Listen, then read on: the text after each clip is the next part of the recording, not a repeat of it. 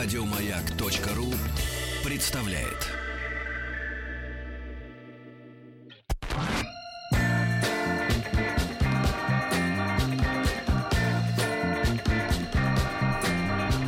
Сергей Стиллавин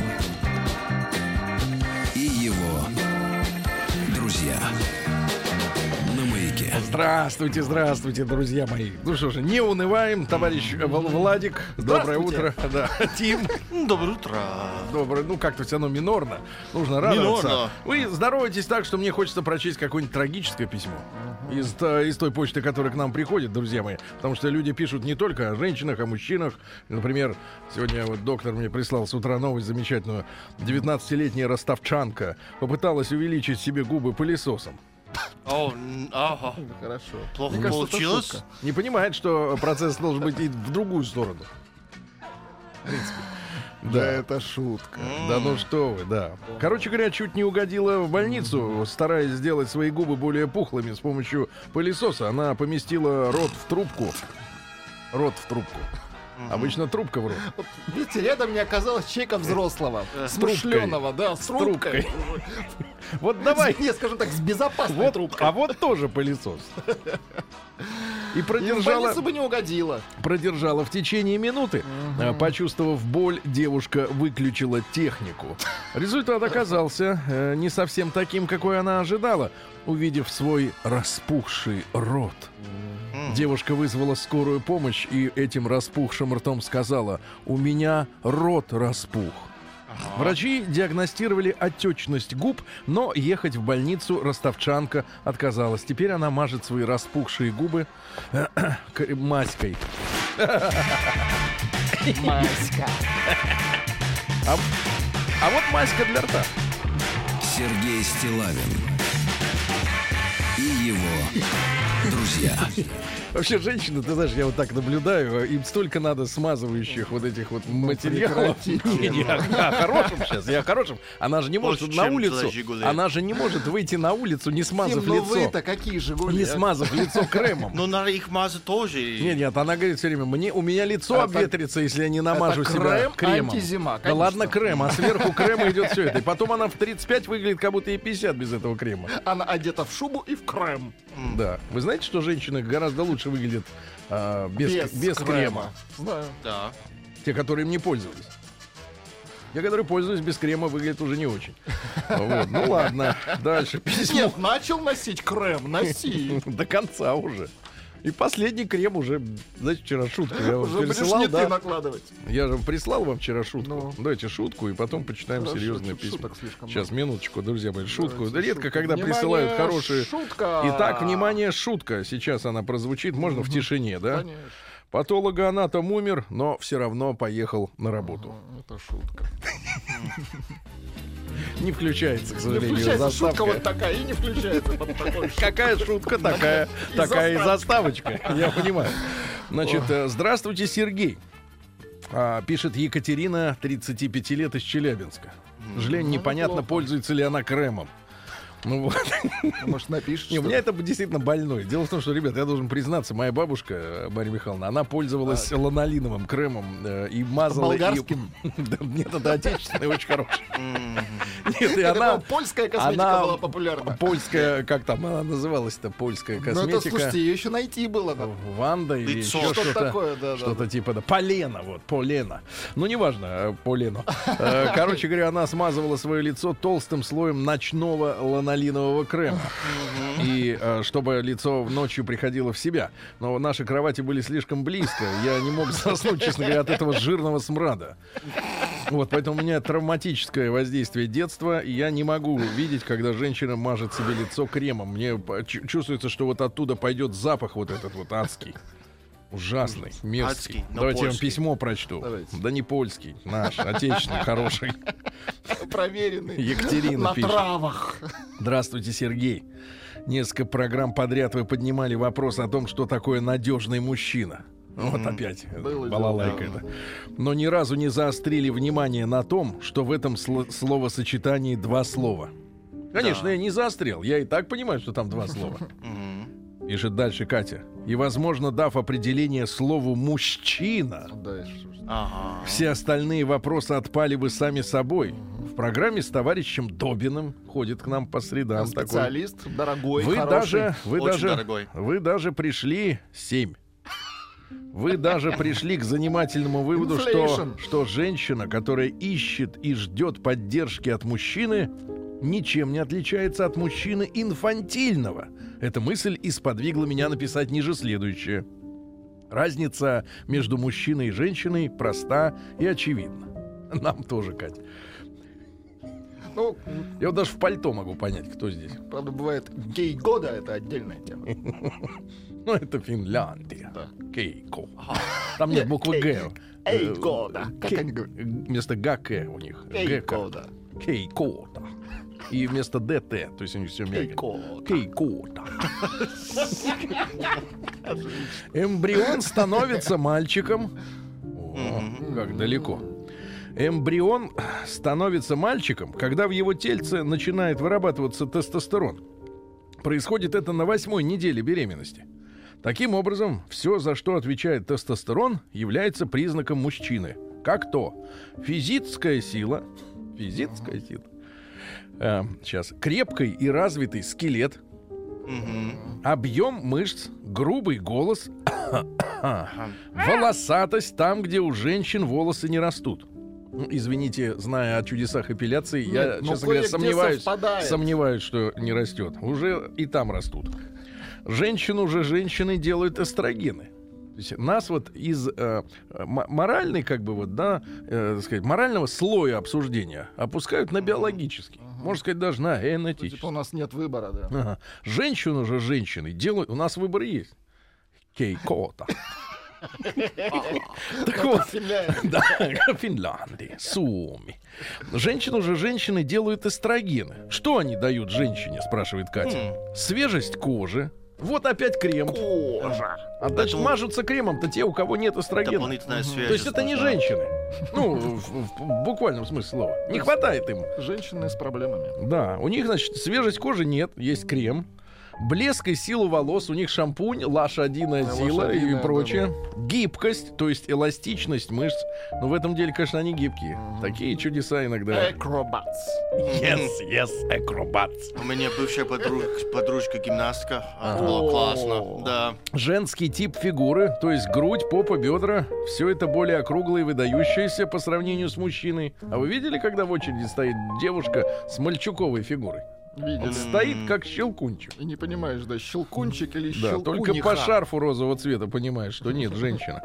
А еще эмоциональную нестабильность, вы называете это истеричность, тревожность, быструю смену настроений, быструю смену декораций.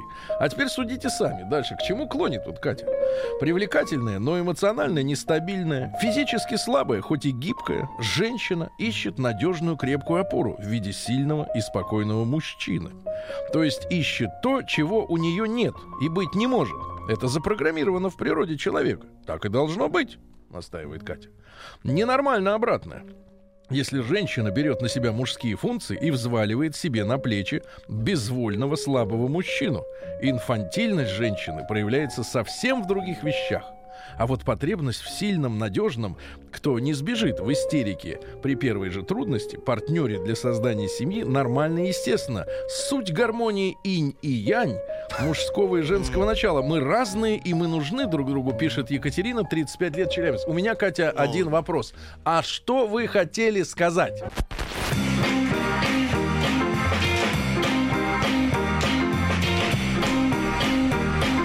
Сергей Стиллавин.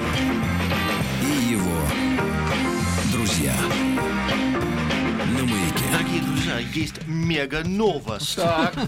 Человек с аватаркой-кошкой в банке пишет, что польский крем — это флориана. Да ладно? О, да, моя бабушка мазала себе лицо кремом. Но это, кстати, не советский крем, это зарубежный. Вот именно. Да, темы... буквы латинские, и до сих пор производится.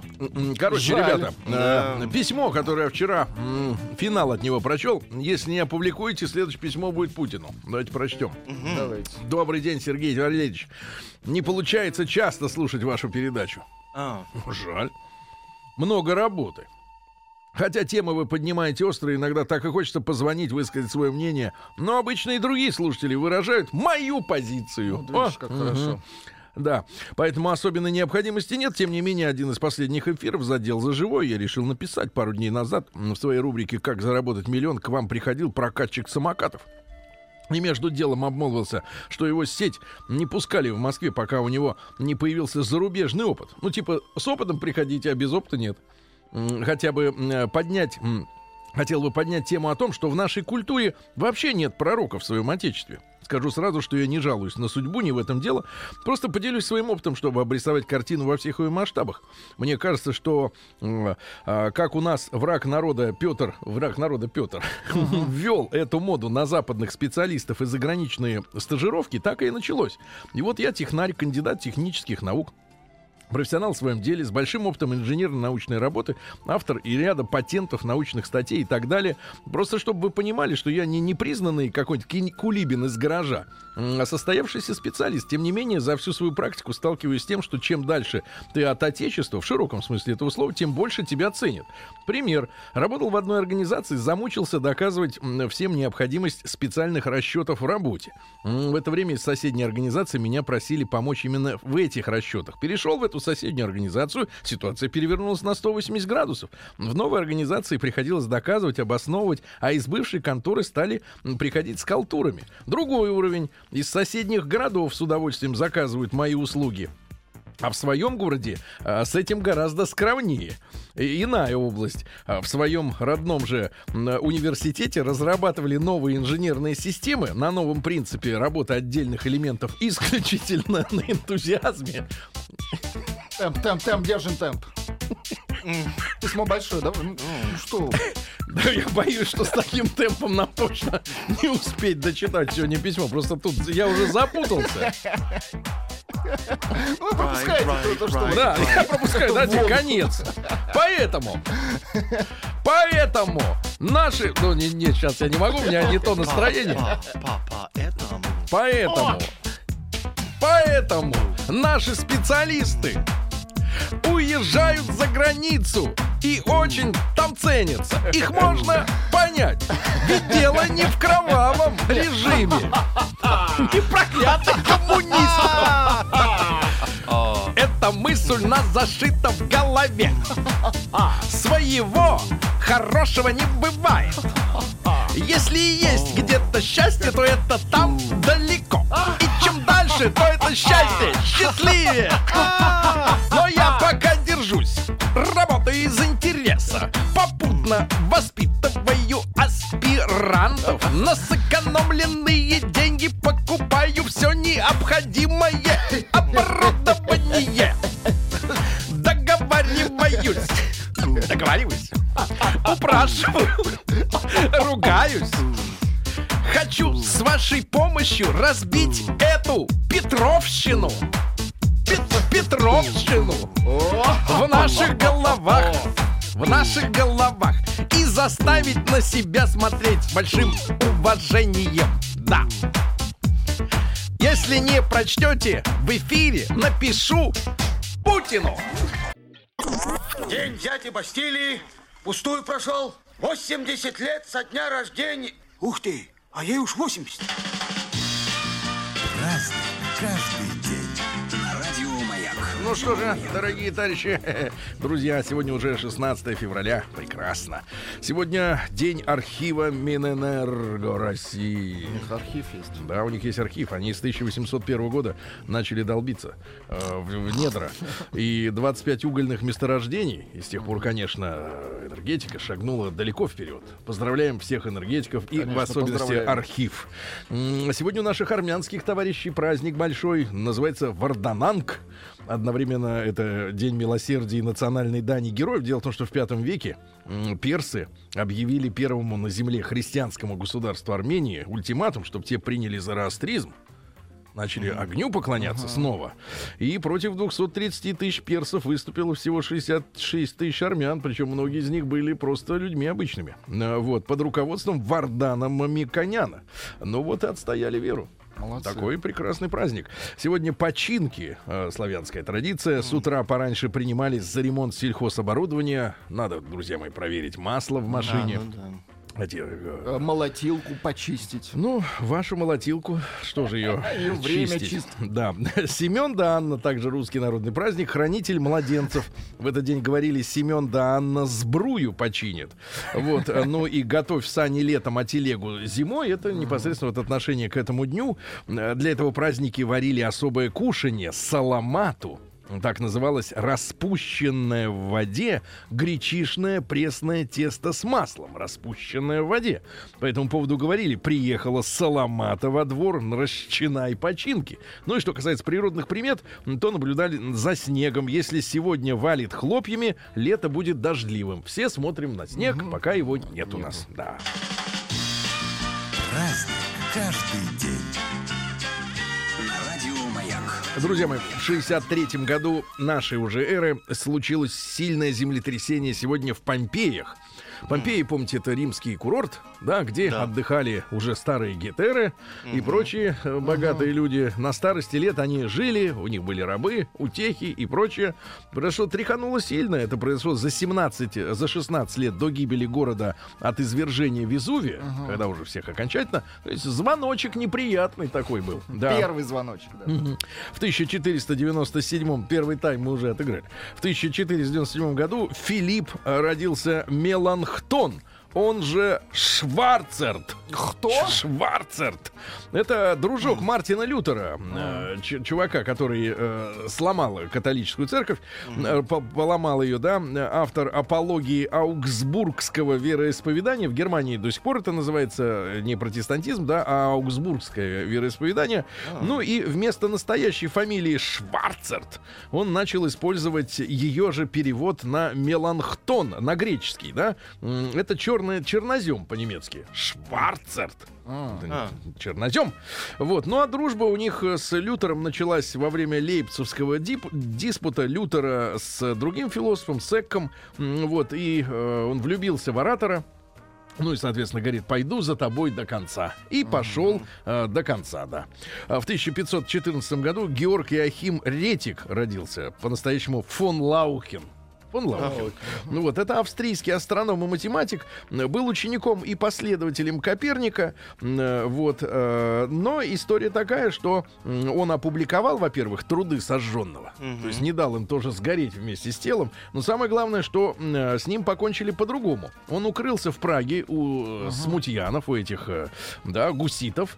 Вот, а его заочно приговорили к сожжению за содомию. Ах, вот. За содомит. То есть вот не за научные труды. Да, на стороне Джордано Бруно были содомиты. Вот. Так его не за звезды. Это такие кейкота. Да, они были за то, что земля вертится. Вертели мы вашу землю. Да. В 1519 году Гаспар де Шатийон Калиньи родился. Это адмирал Франции и главарь гугенотов. Да? Ну, гугенот, слово происходит от франко-швейцарского слова «эйгенот», обозначающего члена Женевского протестантского союза против герцога Савойского. Ну, вы понимаете, там вот эти войны, которые вели и французы, да, многочисленные, с гугенотами, как их резали всех, помните, да? Гугенотов резали, а в основном они сбежали во Францию, и, в принципе, во Франции огромная колония гугенотов. Прижились. Да. И теперь они все, ну, в Квебеке. Теперь у вас все, конечно, тоже там сидят. В нашей Канаде.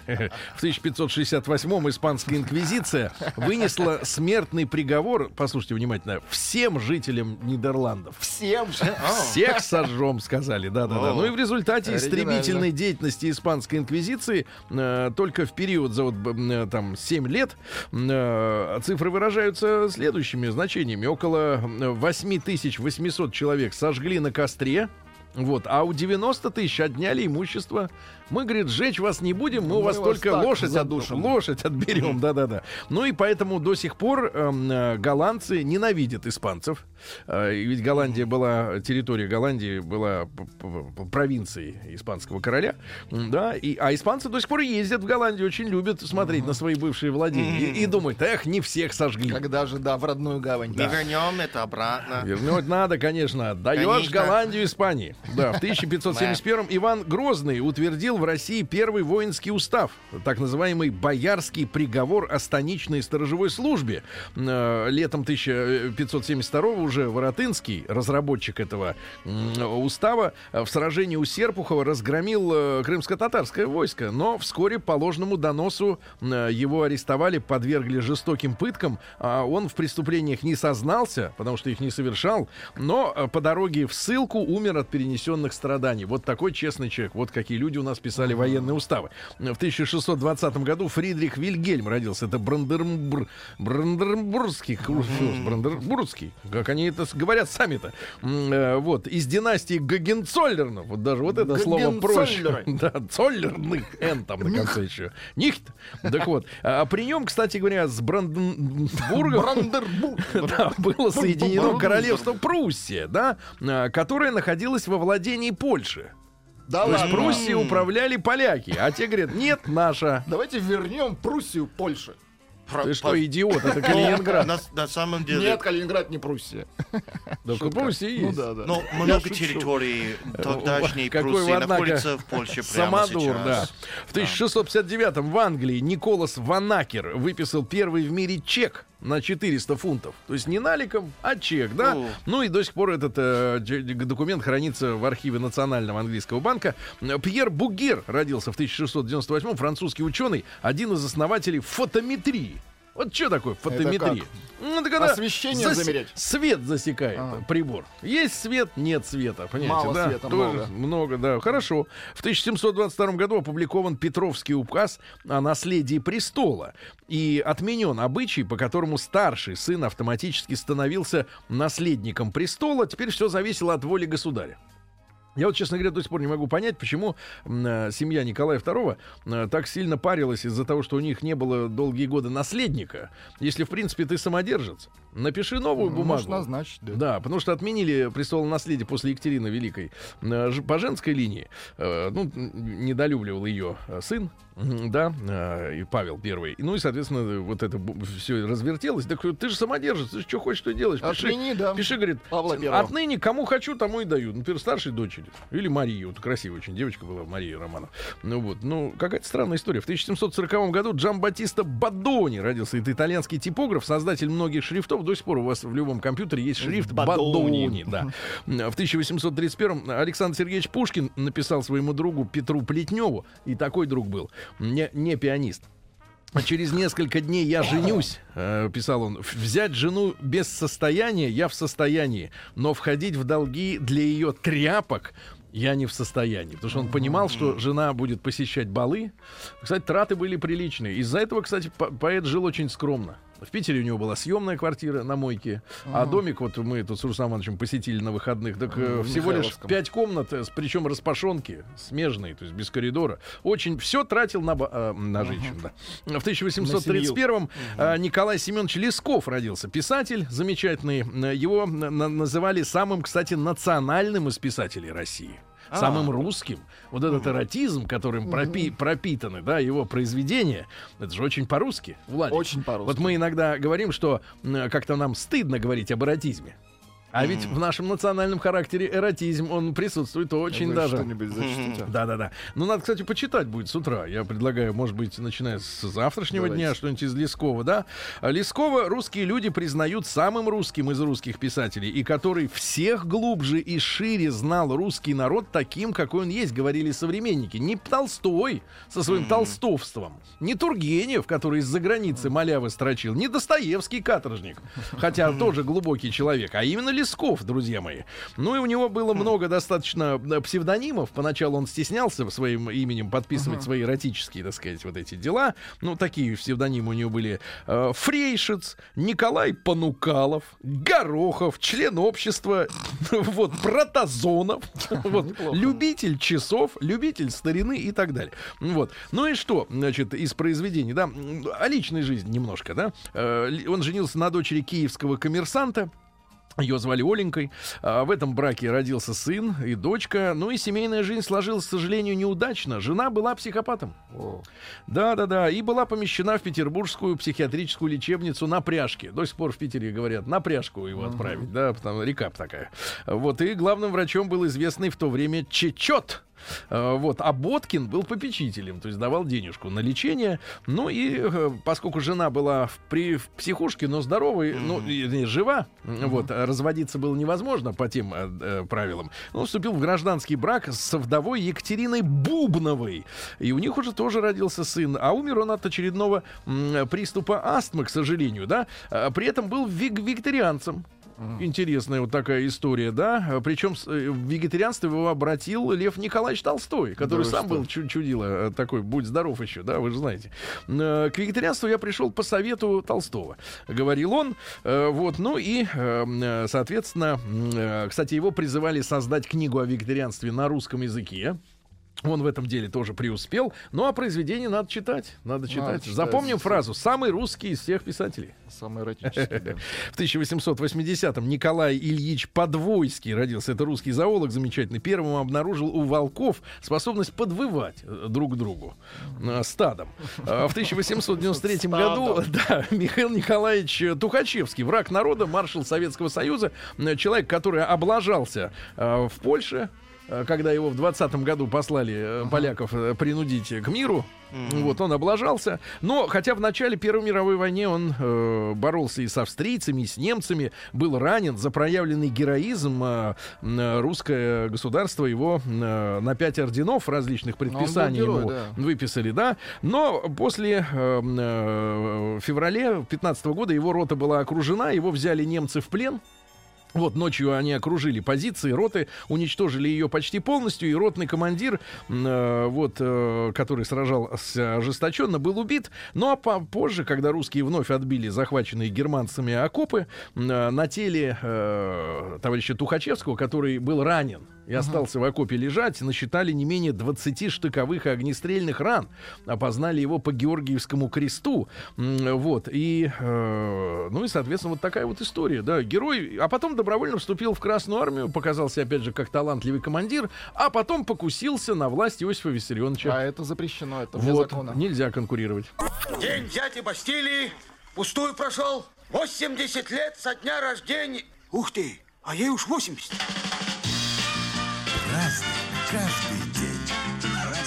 Друзья мои, пару слов о Тухачевском, который сегодня родился, чтобы не было таких вот крокодиловых слез, которые по поводу его кончины льют наши либералы любимые. Вот. Ну вот из приказа Тухачевского от 12 июня 1921 года, когда он подавлял антисоветские восстания крестьян, не белых офицеров, а именно простых людей. Восстание, да. Первое. Леса, где прячутся бандиты, очистить ядовитыми газами. Ядовитыми газами. Точно рассчитать, чтобы облако удушливых газов распространялось по всему лесу, уничтожая все, что в нем прячется. В Тамбове 23 июня 2021 года такой приказ. По прибытии на место волость оцепляется, берутся от 60 до 100 наиболее видных заложников, вводится осадное положение, въезд и выезд запрещены. После этого созывается полный волостной сход всего населения. Жителям дается 2 часа на выдачу бандитов и оружия, а также бандитских семей. Если население не указало бандитов и не выдало оружие по истечении 2-часового срока, сход собирается вторично, взятые заложники на глазах у населения расстреливаются, после чего берутся новые заложники, и собравшимся дается опять 2 часа. Похожа на... И также люди, и это не просто приказы, это приказы, которые были осуществлены. Вот такого человека, в принципе, замучил Сталин. Что сказать? Один тиран другого убил. Ну, да. В общем-то, жалости к этому человеку нет, честно говоря, нисколько. В 1898 в Петербурге Георг Гаккеншмидт побил мировое достижение в жиме одной рукой, ранее принадлежавшее немецкому спортсмену Евгению Сандову с русским именем. Впервые мировым рекордсменом стал российский тяжелоатлет. Наш Георг Гаккеншмидт, русский атлет.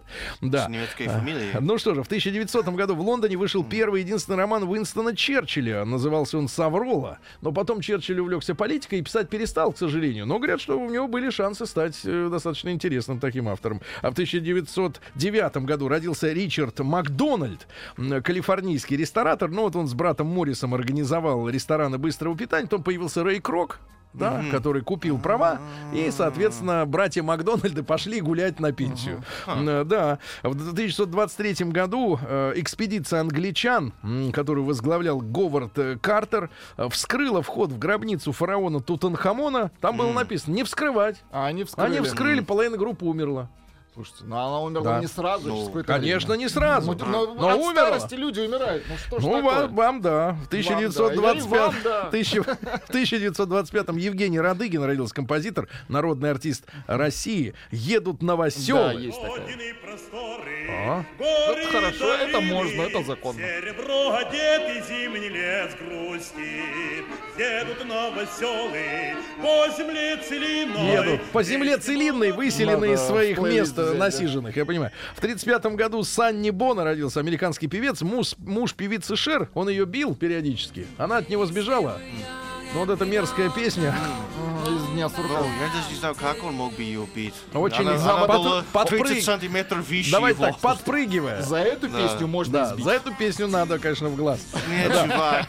Сегодня у нас в 1937 году Уоллес Хьюм Карозерс, химик-исследователь компании Дюпон, которая нам подарила и тефлон, и прочие дела. Владик, сегодня наш день. Запатентован нейлон. Наши почему-то говорят нейлон. Надо найлон.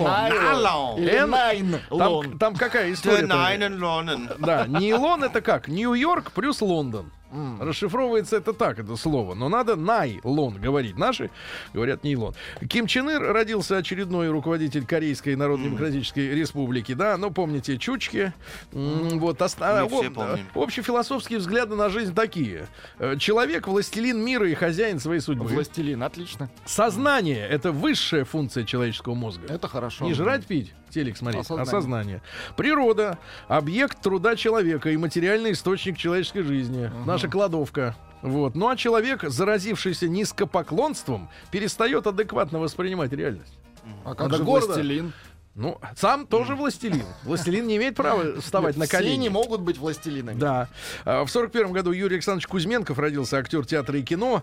Вот. Но вы все помните Ваню Федоскина из 4-серийного телевизионного фильма «Большая перемена». Вот. В 49-м Евгений Иванович Ноздратенко, помните, губернатор Приморского края? Помню. Где он сейчас, не знаете еще? Да там же, наверное. Ну как там? Вроде не там же. Мирно. В 57-м году в СССР учреждена медаль за спасение утопающих. Вы хоть спасли хоть одного человека на водах?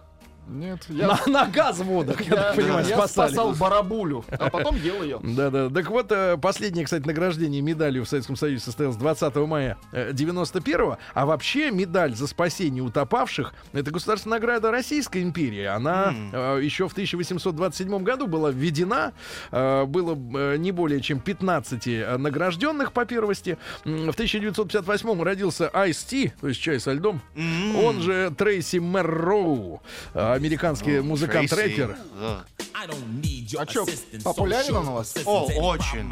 Он даже стал актером, он в телесериалах. Ну скажи, брат, чем он отличается от 50 Цента? Просто у меня на одно лицо. Нет, так, ребята. Ну, это другое поколение, это вот это первое поколение рэперов из ранних 90-х. Это первый. Откуда Snoop Dogg и Tupac и все эти пришли, особенно из Калифорнии. Да, в 1974 году в Солт-Лейк-Сити арестовали всю группу Эмерсон, Лейк и Палмер за то, что парни купались голыми в гостиничном бассейне. Турне группы продолжено было после уплаты каждым из участников штрафов в $75. Дело в том, что там мормоны. При мормонах нельзя купаться голыми. Дайте нам или... Представь себе, что они купаются голыми. Ныряют. Щелкунчика не пожалели. Вообще нельзя так с нашим щелком. Да, в 76-м году, друзья мои, с конвейера Камского автозавода сошел первый тяжелый грузовик. Аплодисменты! Первый! В Чикаго сегодня появилась первая компьютерная электронная доска объявлений BBS. Помните, предтеча интернета, когда люди созванивались, скачивали какие-то, там сказать, малявы. В 78-м году Любовь Толкалину, красавицу, статную, замечательную женщину, женщину мечты, поздравляем с днем рождения. Актриса, да. И, кстати говоря, кандидат в мастера спорта России по синхронному плаванию. Ну, что же ее остановило? Пловчиха, она отдала себя искусству. Ну и в 98-м году в столице Кении Найроби турецкие спецслужбы арестовали лидера курдской рабочей партии Аджалана. Помните? Он ведь до сих пор в тюряге на острове на каком-то чалится. Да, ну и в 2005 году вступил в силу Киотский протокол на тему выбросов. Но у нас заводы встали, поэтому мы, как бы, так сказать, ничего и не выбрасывали тогда. Правильно? А нам одни прибыли от этого договора. Это американцы, небо. Сволочи, до сих пор не подписали Киотский протокол. И нам не надо. У нас свои протоколы. У вас свои протоколы. Мудрецов, что ли, протоколы? Давайте. Где набрали? Вранье про Подвойского. Он революционер, отгадал. Мой самый умный муж Артур. Самое главное, что Подвойский один из немногих, кто на пенсию вышел и 37-й год пережил на пенсии. Не расстреляли.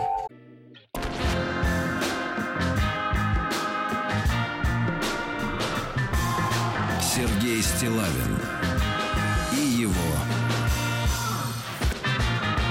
друзья. Так, товарищи дорогие, ну что же. Вижу, в студии нет людей, которым требуется пересадка в зону бикини. Вот, поэтому это обсуждать бессмысленно. Но, ребятушки, вы знаете, что нас совсем скоро ожидает череда праздников. Во-первых, следующая неделя — это Масленица. Во-вторых, День мужчин, защитников Отечества, правильно? Затем, сразу же после этого, через, ну, когда выдохнем, нагрянет женский день.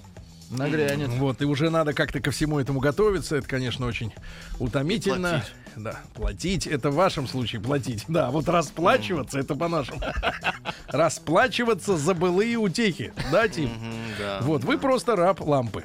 Так вот, ребятушки, конечно, есть опрос относительно подарков женщин. Мы с вами поговорим о подарках мужчинам, потому что наш праздник первее. Мы хотим заказывать музыку, правильно, на этом празднике жизни.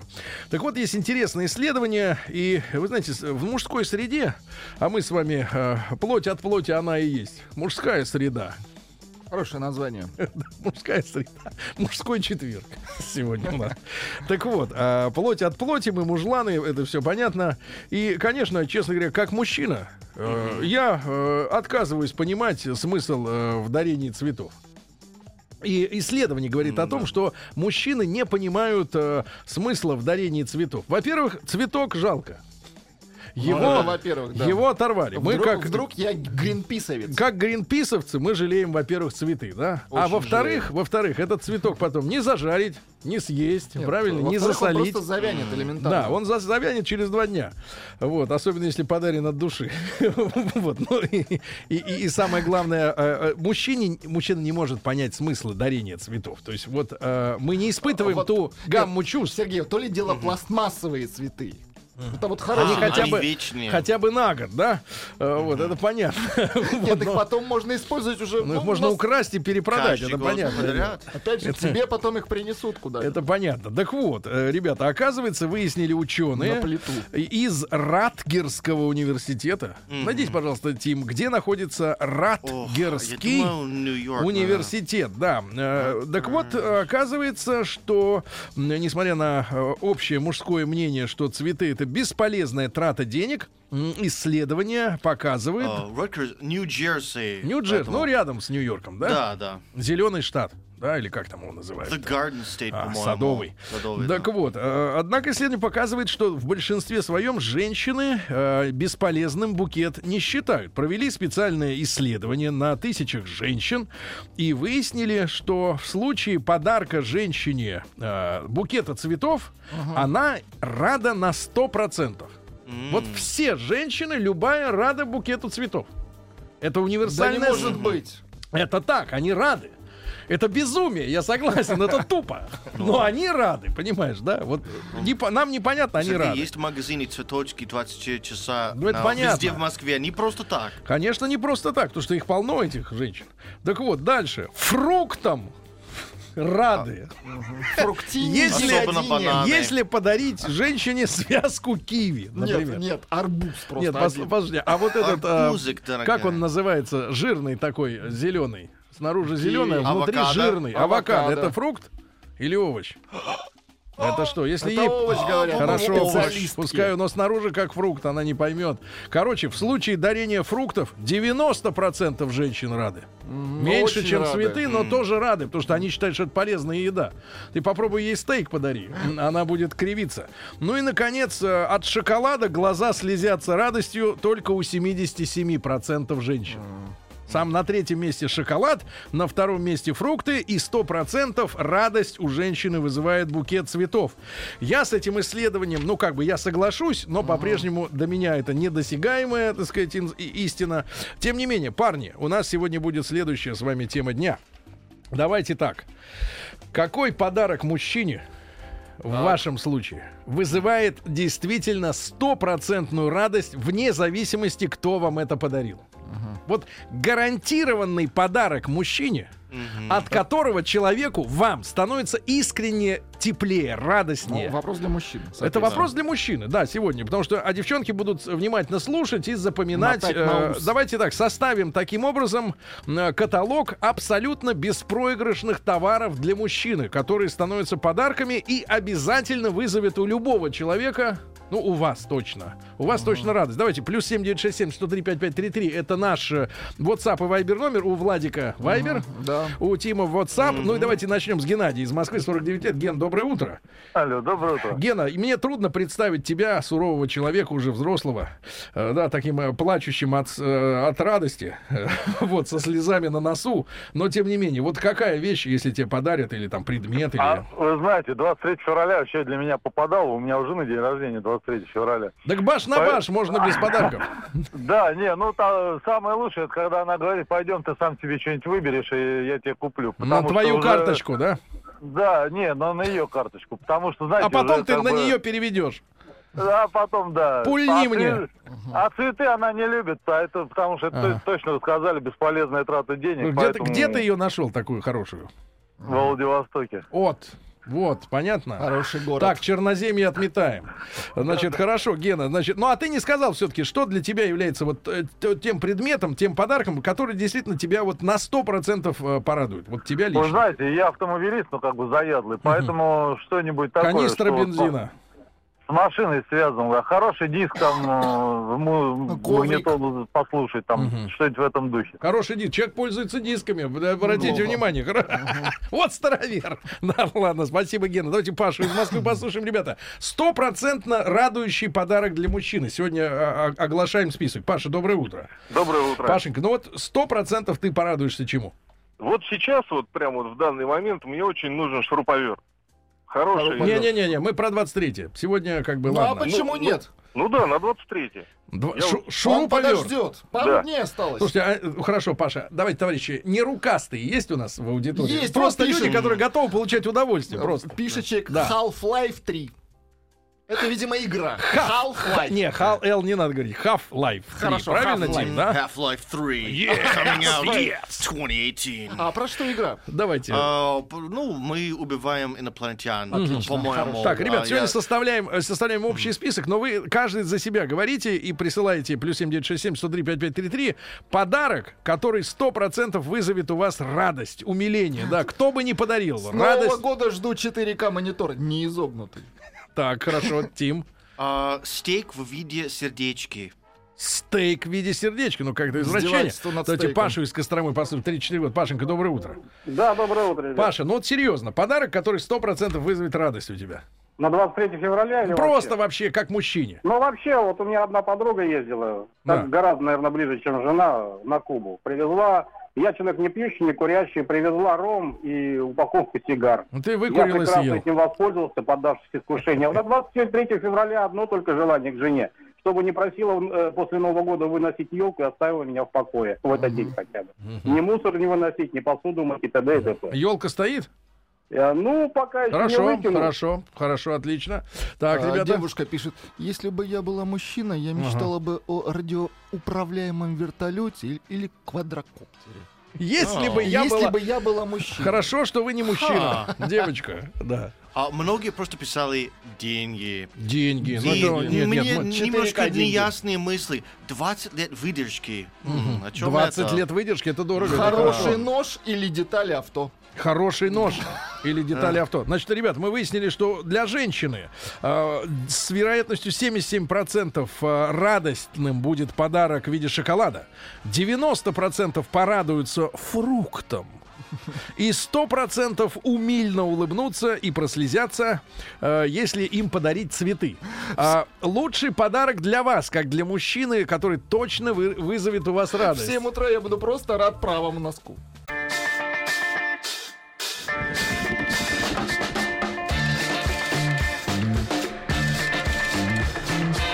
Сергей Стиллавин и его друзья. Ну, ребятушки, ну и сегодня мы с вами помогаем не только женщинам, но и другим людям, которым что-то нас надо, втереться в доверие, что-нибудь спросить. Правильно, ведь всегда приятно идти к человеку с подарком. Подарил, смотришь, у него глаза засветились от радости, а потом говоришь, а вот мне бы начальнику, например, да, вот всегда лучше сделать сначала ему приятное, да, и если это начальник-мужчина, то какой подарок должен обязательно тронуть его до слез? Вас лично, какой подарок обязательно у вас вызовет радость? Я напомню, что мы сегодня отталкиваемся от исследования женщин. У них все по-другому немножко. Они очень рады шоколадке, 77% рады фруктикам. Если им подарить корзину фруктов, то 90% значит, озарятся, так сказать, вот их лики, вот эти намазанные кремом, озарятся улыбкой. Ну и 100% женщин рады букетику цветов. Даже самому вшивому все равно рады. Представляете? Больше, чем шоколаду почти на треть. Ну и, короче, ребята, мы сегодня разбираемся, какой подарок у вас лично 100% вызывает радость. Давайте Сашу из Питера послушаем. Слушаем, 32 года. Сань, доброе утро. Саня, мы здесь.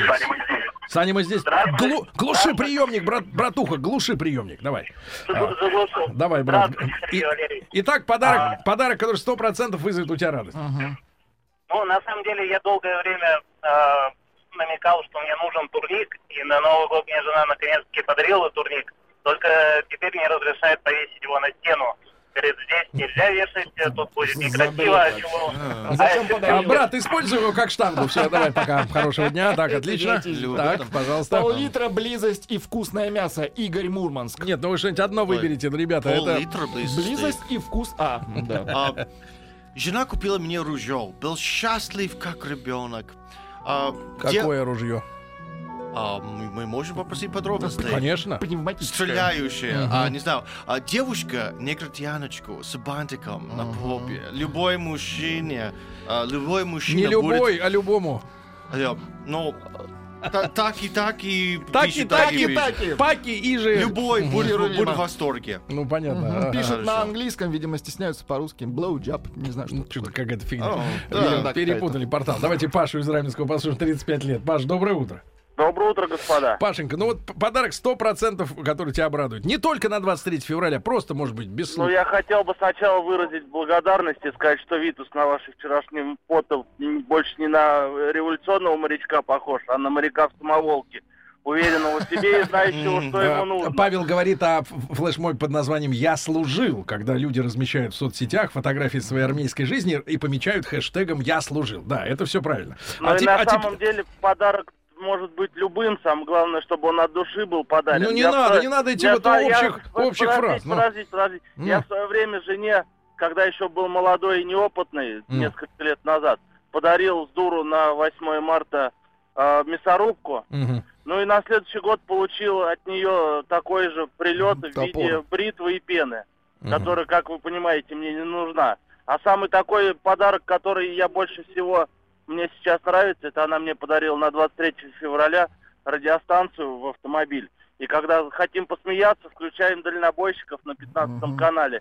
Едем, смеемся, общаемся. Слушайте, сколько стоит примерно рация, чтобы люди представляли? 15 тысяч стоит. А радости на весь тридцатник. Да. Давайте послушаем Вячеслава. Это человек, которого трудно удивить материальным подарком. Вячеслав, доброе утро, брат. Блин, Стиллавин, 3-0 уже. Слушай, третий раз Стиллавин говорит вещи, которые прямо меня пробивают насквозь. Так, уже третья вещь. Офигеть. Могу сказать первые две. Не надо. Давайте к подаркам, Вячеслав. Давайте. Я не разделяюсь четко на два критерия. Для жены у меня только одно, только то, что она делает своими руками. Мне совершенно там от нее не хочется никакой белиберды, и она, конечно, вы об удовольствиях или о чем?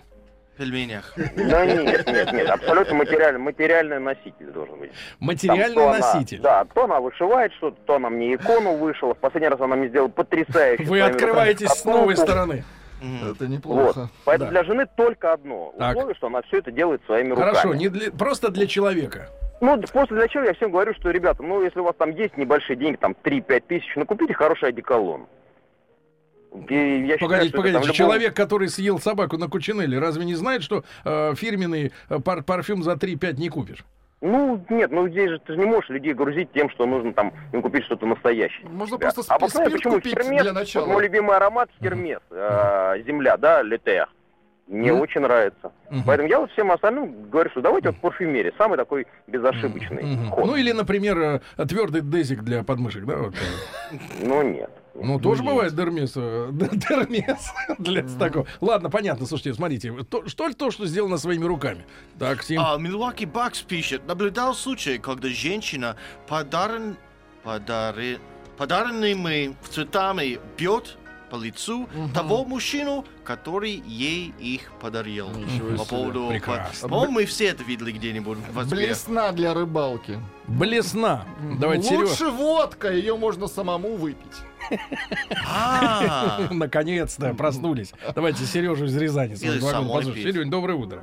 Да, доброе утро. Серёж, прекрасное утро. Прекрасная тема. Да, Серёж, ну вот подарок, который 100% вызовет у тебя, независимо от того, кто дарит, все равно в любом случае радость. Ну, я не токсикоман, меня от духов не прет. Я просто хочу сказать, у нас с женой эти праздники взаимосвязаны, как и 23 февраля, и 8 марта. Она мне позволяет вернуться на следующий день утром домой, если это не рабочий день. И я ей позволяю также вольности, тем более, что у нас есть договоренность. Ну, вы рассказывайте друг другу, как вы провели. 23 вечером и 8 мы друг друга по телефону не напрягаем. А по поводу вот тестирования женщин, по поводу фруктов и цветов, ну, у нас же всегда в сленге присутствуют такие слова лошадь, овца, там, коза или тёлка. И поэтому полностью соответствует точку данной социологический опрос. Вячеслава назвал токсикоманом, негодяй, да. Доброе утро, Маяк. Сделала проще. Спросила мужа, что ему необходимо. И позвонила папе и брату. Спросила, чего хотят. Итог такой. Мой муж попросил пижаму. Папа хороший набор чая. А брат кальян. И я все уже купил. Не кальян, а кальян.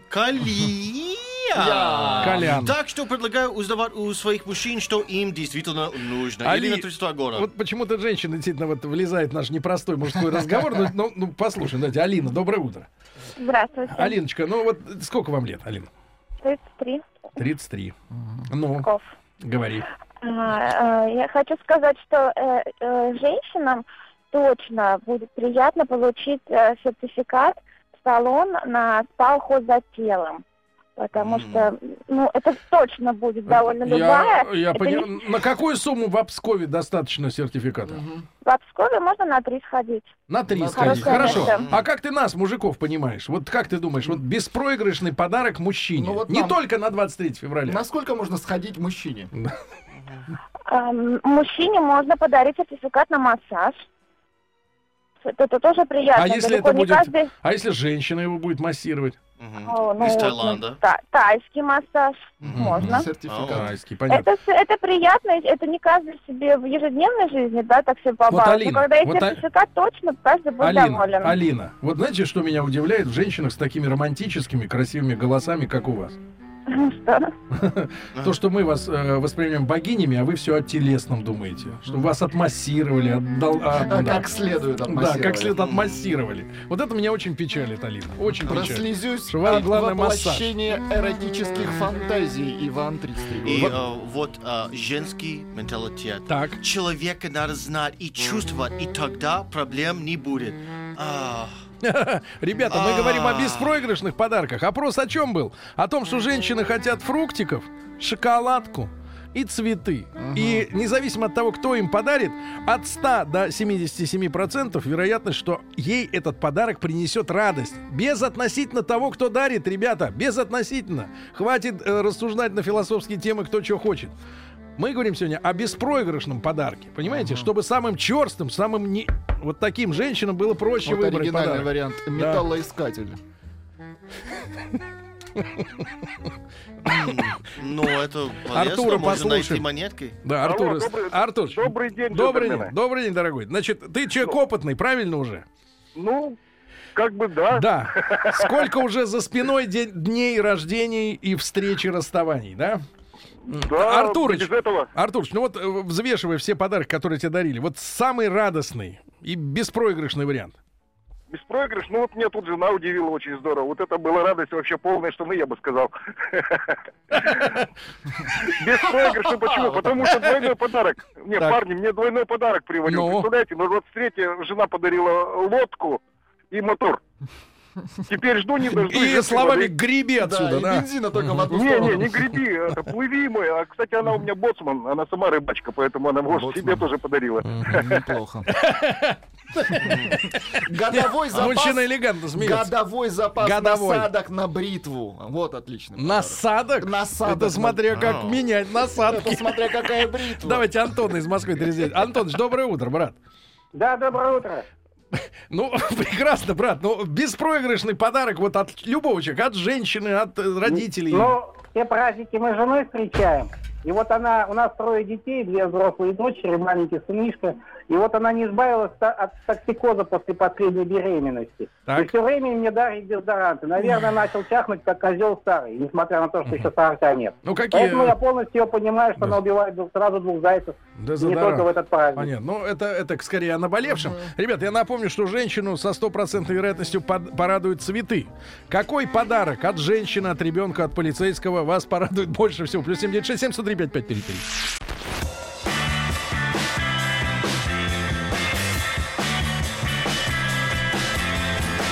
Сергей Стиллавин и его друзья. Парни, честно говоря, приступая к сегодняшней теме обсуждения, я находился в таком шовинистическом припадке, как обычно, и надеялся, что мы получим такой достойный ответ на женские букеты, шоколадки и фруктики. Ну, слушайте, а девчонки, они ведь на самом деле более практичные люди. Ведь смотрите, что такое фруктики? Это полкило или там грамм 300-400 каких-то фруктов, да? Шоколадка это вообще полезно. Коробка, нет, я имею в виду объем и цену. Да. Цветы, ну букет мы с Владиком разошлись, я про 1500 рублей говорил, он говорит, что но цветы стоят 5. Есть, да, ну там вы другого уровня, вы академик за в этом 2, деле. Конечно, да, так. Но я имею в виду, все это есть повсеместно. Ты можешь просто пойти, взять и подарить. Это затраты на 15 минут. В любом случае. Мужики занимаются каким-то идиотским фантазированием. Лодка с мотором. Мотоцикл. Да, мотоцикл. Что еще пишут? А мясо хорошее на ужин. Мясо хорошее. Какое мясо? Какой секас? Секс-то за границей. Нет, ребят, давайте будем приземленными. Мы же говорим о подарке, который, в принципе, легок для дарителя. Прост, да, ведь мужчине на самом деле не составляет труда найти цветы, правильно, сегодня, в наши дни Россия завалена цветами, вот, шоколадками и фруктиками в любое время года.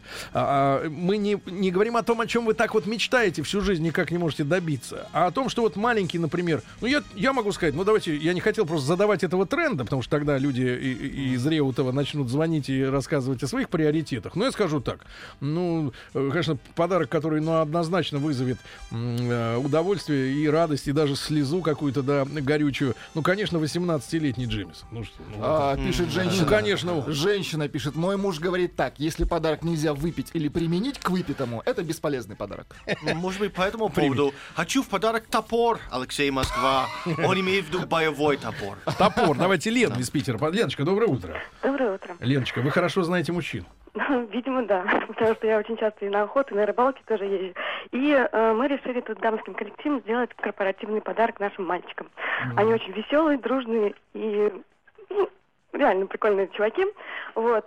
И мы им сделали сюрприз, сняли хорошую сауну с бассейнами, с банями. С пассажирами? Нет. Пассажиры сами пришли. Купили напитки. Это для них это реально сюрприз, но мы уже сказали, что будет выездной корпоратив. Пришли сами? А? Сами пришли? Нет, они будут только в мужском коллективе. Какая ошибка. Ну, как бы, они потом будут нам ответку делать. Поэтому так вот. Да, печально. Ну, печально. На полпути восстановились от чуда. Давайте. Очень хочу трусы от Хьюго Босс. Хорошие часы наручные. Я хочу сухпайок российской армии. О, ну это просто организовать, ребята. Размещайте в соцсетях с хэштегом «Я служил свою армейскую фотку», и тогда в июне, может быть, именно вы отправитесь с нами в наш очередной армейский проект-командировку в Новороссийск, где горные и морские войска сойдутся воедино. Анатолий пишет: литр конины. Вот, видите, пошла заказуха. Давайте Федора из Калуги, 36 лет. Федя, доброе утро. Да, доброе утро. Федор, ну вот смотри, небольшой, но гарантированно приятный подарок. Типа цветов, фруктиков и шоколадки. Для мужчины какой?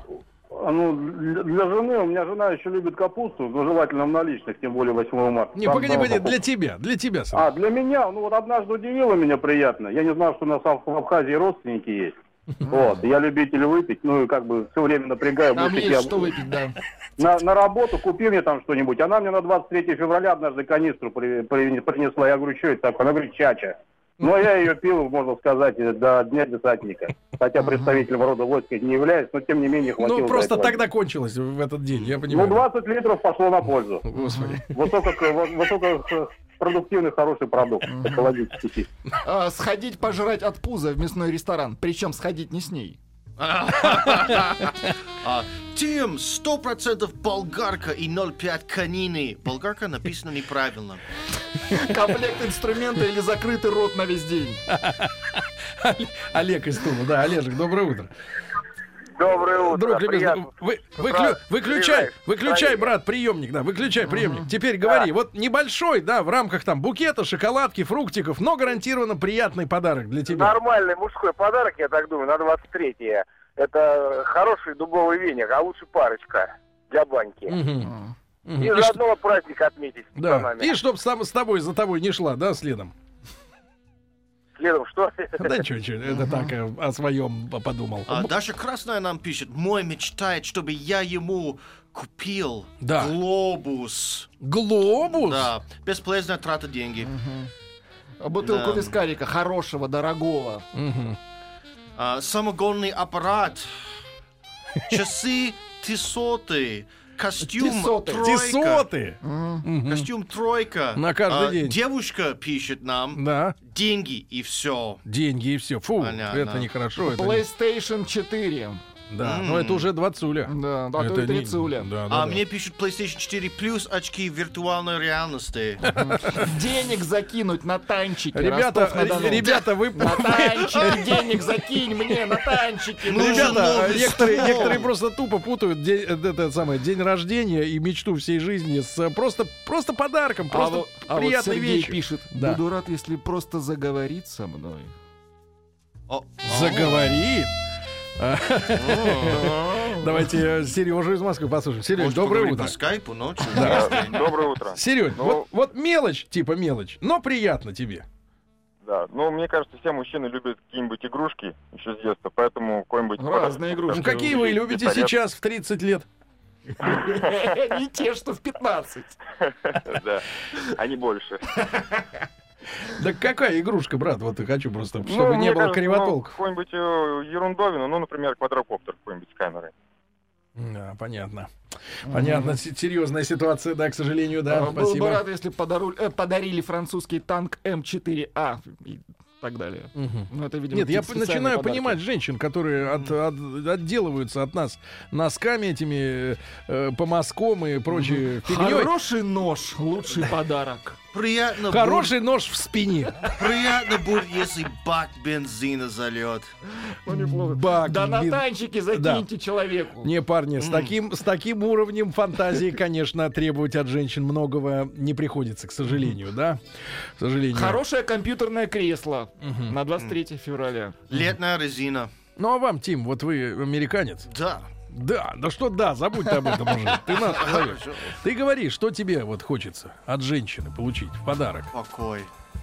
Покой тебе будет, но... Так и выбьем в граните. Подарок получен. Покой. Радиостанция «Маяк» совместно с образовательным центром «Сириус» представляют проект «Лекториум». Друзья мои, сегодня у нас будет с вами важная тема. Я думаю, что даже самый далекий от науки человек, такой как я, например, или мои товарищи, будут с огромным интересом сегодня внимать нашему гостю. Я приветствую в нашей студии Александра Петровича Кулешова. Александр Петрович, доброе утро. Доброе утро. Александр Петрович, доктор технических наук, академик Российской академии наук и ректор Сколковского института науки и технологий. По пришествии в нашу студию Александр Петрович подарил мне календарь на 2017 год. А там, правда, не я, но... По прибытии в нашу студию не Александр Петрович, а его пресс-атташе подарил мне календарь, в котором февраль месяц как раз сопровождается фотографией нашего сегодняшнего гостя. Очень элегантного, с приятным тембром голоса. Да, и тема сегодня, ребята, у нас будет, это, конечно, искусственный интеллект. То есть, примитивно говоря, роботы. Вот. Но искусственный интеллект в широком смысле этого слова.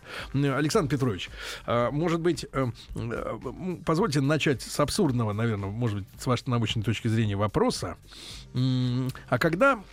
мы доживем до того момента, такой журналистский вопрос, когда мы доживем до такого момента, когда искусственный интеллект начнет выдумывать уже в сфере науки сам, вместо ученых, то есть начнет креативить научную мысль, рождать ее. Вы знаете, я таких перспектив не вижу, по крайней мере, на сегодняшний день. Сегодня искусственный интеллект, вот это очень условное название, я потом готов пройтись по этому поводу. Да. Сегодня искусственный интеллект может делать очень много, больше, чем человек. Собственно, что произошло за последний год-полтора? Вот, была некая нерушимая аксиома, которая всем казалась совершенно очевидной. Отчасти она и остается, но совершенно изменила внутреннюю парадигму. Была некая аксиома, что компьютер не может сделать ничего, что мог бы сделать человек, если бы у него было достаточно времени. Вот эта аксиома рухнула. Это не так. Сейчас это уже не так.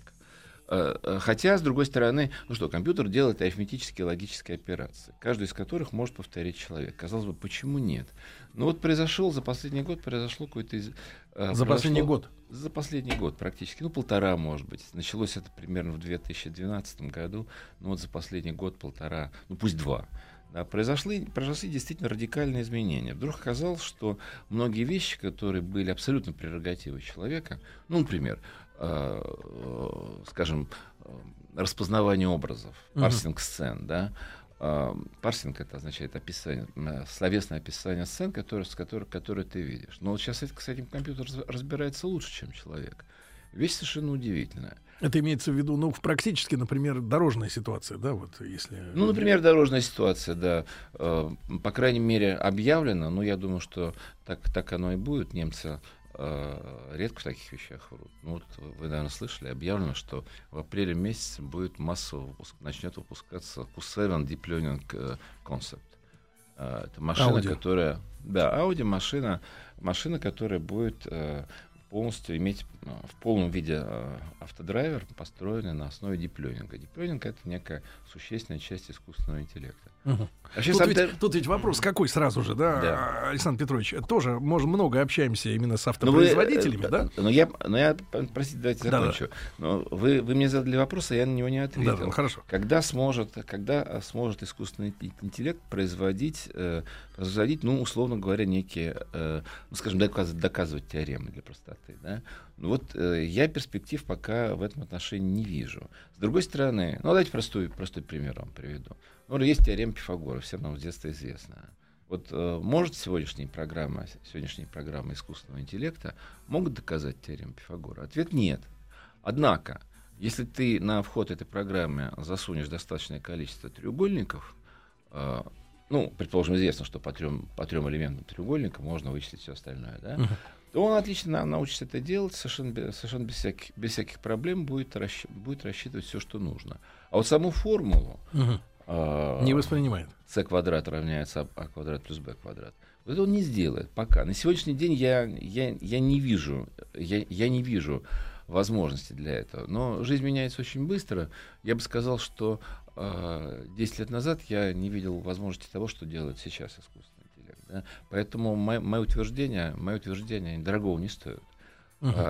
Я даже более того скажу, я в 2009 году я выступал keynote-спикером, так называемым, приглашенным лектором на Всемирном форуме по суперкомпьютерным вычислениям. Вот. Это был, по-моему, последнее. Сейчас вернусь. Это было одно из последних. Это был один из последних гвоздей в гроб искусственного интеллекта. Мы доказали, что вот те сети, которые сегодня, так называемые нейросети, которые сегодня существуют, то есть есть алгоритмы, которые их по качеству мажорируют. Такие очень модные тогда были репликационные сети. Вот. Но факт был верный, а существо утверждения по существу неверным. То есть математический факт был точный, но существо утверждения было неверным, потому что буквально через 2-3 года началась совершенно новая волна так называемых глубоких сетей, вот, которым удалось решать задачи, которые в мыслях не могло быть еще 10 лет назад, еще не было в мыслях, что такого рода задачи могут быть решены компьютером. То есть задачи типично человеческие. Вот я несколько недель назад, месяц назад, я обедал с президентом КАИСТа, это корейский университет, наиболее известный, наиболее продвинутый, молодой университет. Ну, нам интересно, мы тоже молодой университет. Мы обедали здесь, в Москве. И я знал, что Корея объявила национальным приоритетом искусственный интеллект. И я его спросил, а что ты по этому поводу думаешь? И он мне рассказал довольно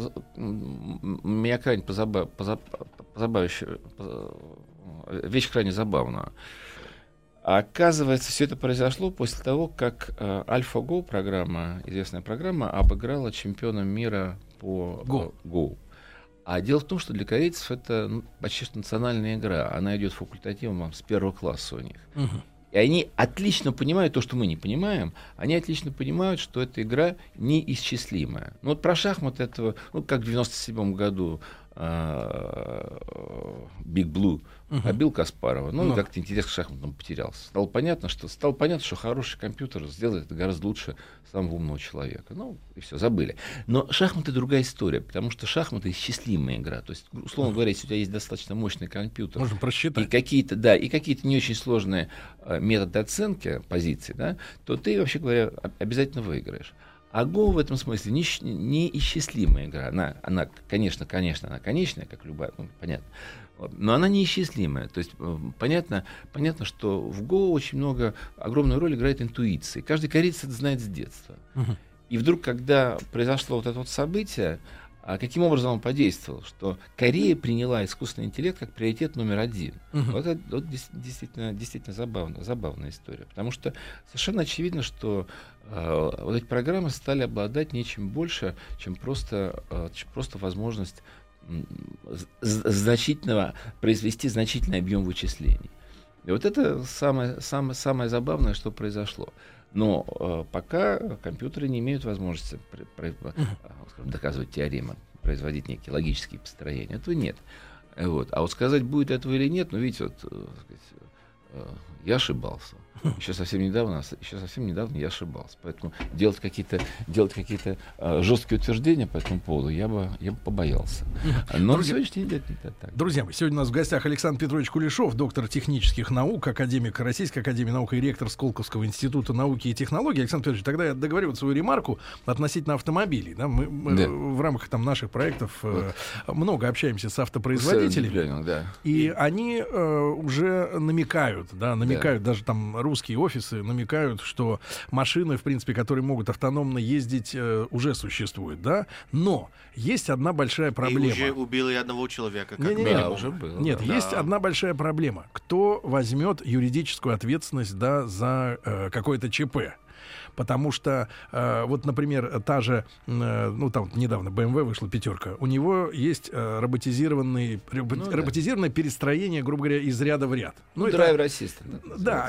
Практически в нем нет смысла никакого, но они говорят, что это элемент будущего автономного вождения. Да? Но я говорю, слушайте, а кто будет виноват, если эта машина заденет все-таки? Говорит, человек. И в этой связи возникает вопрос, действительно, интеллект ушел, грубо говоря, вперед, да, искусственный, а юридическое сопровождение его деятельности, оно там еще, в прошлом. Вы знаете, это абсолютнейшая правда, все об этом говорят. В прошлую пятницу Сколтех мы вообще какое-то такое место превратились. Я больше гидом, по-моему, работаю, чем по основной специальности. К нам в прошлую пятницу приезжала вице-президент Бундестага. Простите, не вспомню сейчас фамилию. Мы с ней обедали, но зашло разговор об этом. Он говорит, мы очень активно дискутируем этот вопрос. В Бундестаге мы очень активно в рабочих группах этот вопрос дискутируем. Мы серьезно думаем, ну это же немцы выпускают, первые. Мы очень серьезно думаем о изменении законодательства. Но, говорит, понимаете, в чем дело?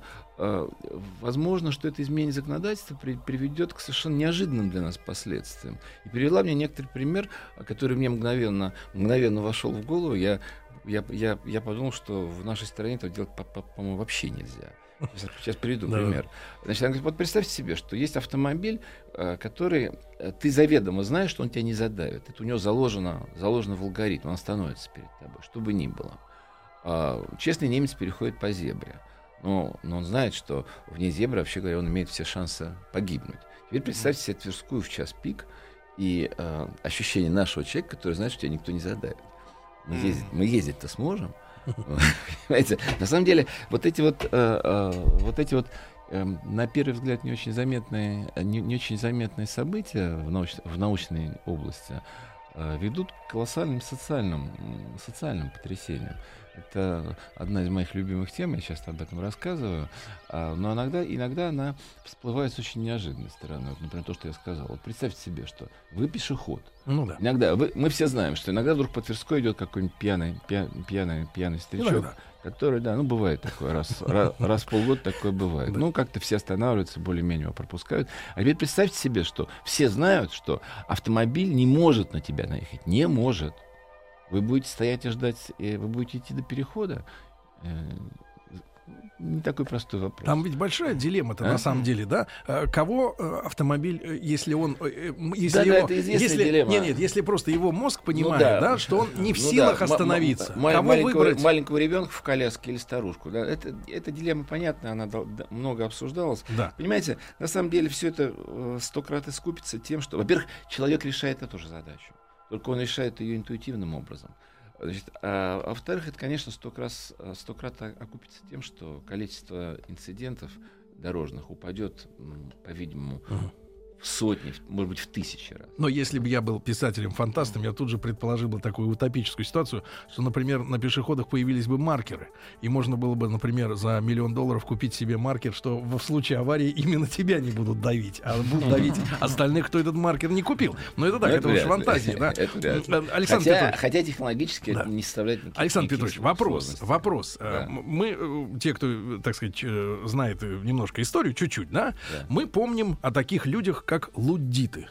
Это ребята, которые, в общем-то, чувствовали опасность от технологических прорывов, да, и от того, что их оставят безработными станки производительные. Слушайте, да? Современные лудиты. Например, я такой человек. Это запрещенное в России ЕГЭ. Принято говорить, что запрещенное в России. Это современные лудиты, потому что, на самом деле, в глубине, на мой взгляд, лежит вовсе не религия, а сознательное стремление к архаизации общества.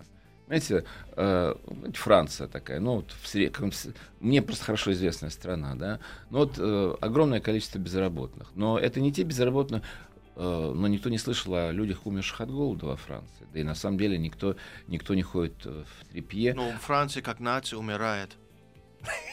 Сильное утверждение, там, предположим, с этим можно согласиться или поспорить. Ты будешь с академиком спорить? Нет, я спорить не собираюсь, потому что у меня много связей с Францией, в том числе и прежде всего семейных и так далее. Сильное утверждение, я просто не хотел бы сейчас вмешиваться в нашу тему. Да. Так вот, я говорю, что на самом деле очень богатая страна, она может прокормить еще там 20-30 миллионов. Проблема не в этом, проблема в социализации. Вот посмотрите внимательно, вот кто из 20 человек, которые 9/11 совершили, да, известное самолетное нападение, да, там, по-моему, 19 имели диплом о высшем образовании. То есть нельзя сказать, что это были безграмотные люди из аулов там, сел и так далее. Нет, это были люди, которые совершенно очевидно поняли, что сколько ты не учись, а все равно ты останешься в этом обществе, по сути дела, отбросом. Второго сорта. Да, второго, третьего, четвертого. Знаете, и вот это самое страшное. То есть, вот, на мой взгляд, в моей голове сегодняшние лудиты — это как раз ИГ. То есть запрещенная в России. Значит, это как раз те самые люди, которые сознательно стремятся к архаизации. Да, я ем лепешку с рисом там в день, езжу на ослике, но я нужен этому обществу, и общество нужно мне. Знаете, а когда он попадает на Запад, он попадает в общество, в котором он абсолютно не нужен, он никто. Вне зависимости от того, что ему там, как в Германии, там беженцев встречали там пирогами. Вельком рефьюз. Да. Вот. Но через 3 дня... Рефьюз — это мусор. Да, ты через три дня ты понимаешь, что ты действительно мусор, что ты никому не нужен. Это страшная история.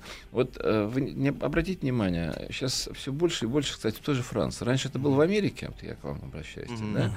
Вы хорошо знаете, что приезжаешь в любой американский аэропорт, стоит огромное количество людей определенного цвета, которые тебе показывают: сэр, ты и так все знаешь. Ну, вот вся его функция, там, не знаю, за $800 в месяц, не знаю сколько, вот, показывать рукой, вот сюда, хотя тут же объявление висит. Если ты неграмотный, то ты пройдешь.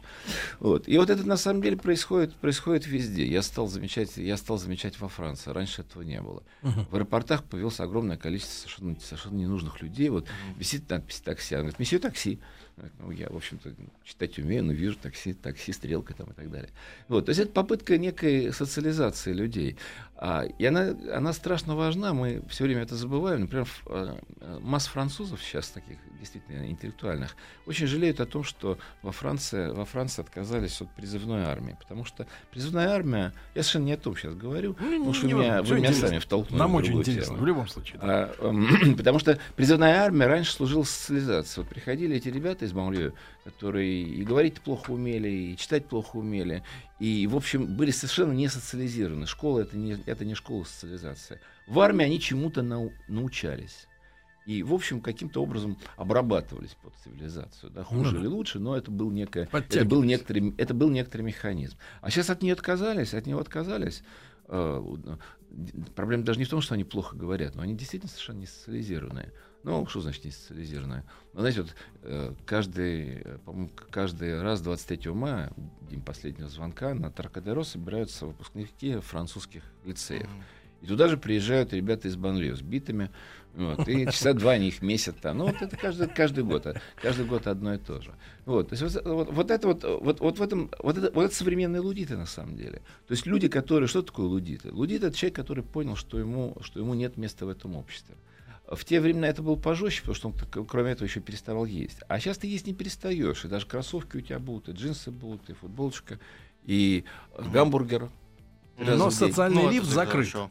Социальный лифт закрыт, понимаешь, и ты, самое главное, ощущаешь... И смысла жизни нет. Смысла жизни нет. Ты ощущаешь себя мусором. И вот это вот отсутствие смысла, оно, по-видимому, трансформируется вот ровно так. Ну, это моя личная точка зрения, мы не туда вообще отошли. Александр Петрович, не-не-не, да. Все это очень реально интересно, и мы, я думаю, что на самом деле не скованы какой-то отдельной рамками. И вы знаете, вот что значит искусственный интеллект? Искусственный интеллект как раз этот процесс будет со страшной силой ускорять.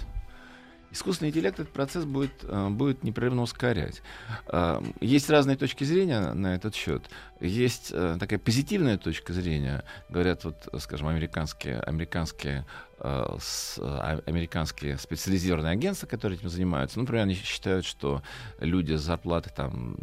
не помню сейчас, потому что $15 в час, они будут исчезать. Да? Вот. На самом деле все гораздо хуже. Потому что с одной стороны, надо понимать, что повар, парикмахер, возможно, сантехник, они не исчезнут, наверное, никогда. Но про третий я сомневаюсь, а вот первые 2 точно никогда не исчезнут. А если говорить о регулярных работах, и самое ужасное — другое. Вот в мире 70 миллионов инженеров-разработчиков, дизайнеров, инженеров-конструкторов.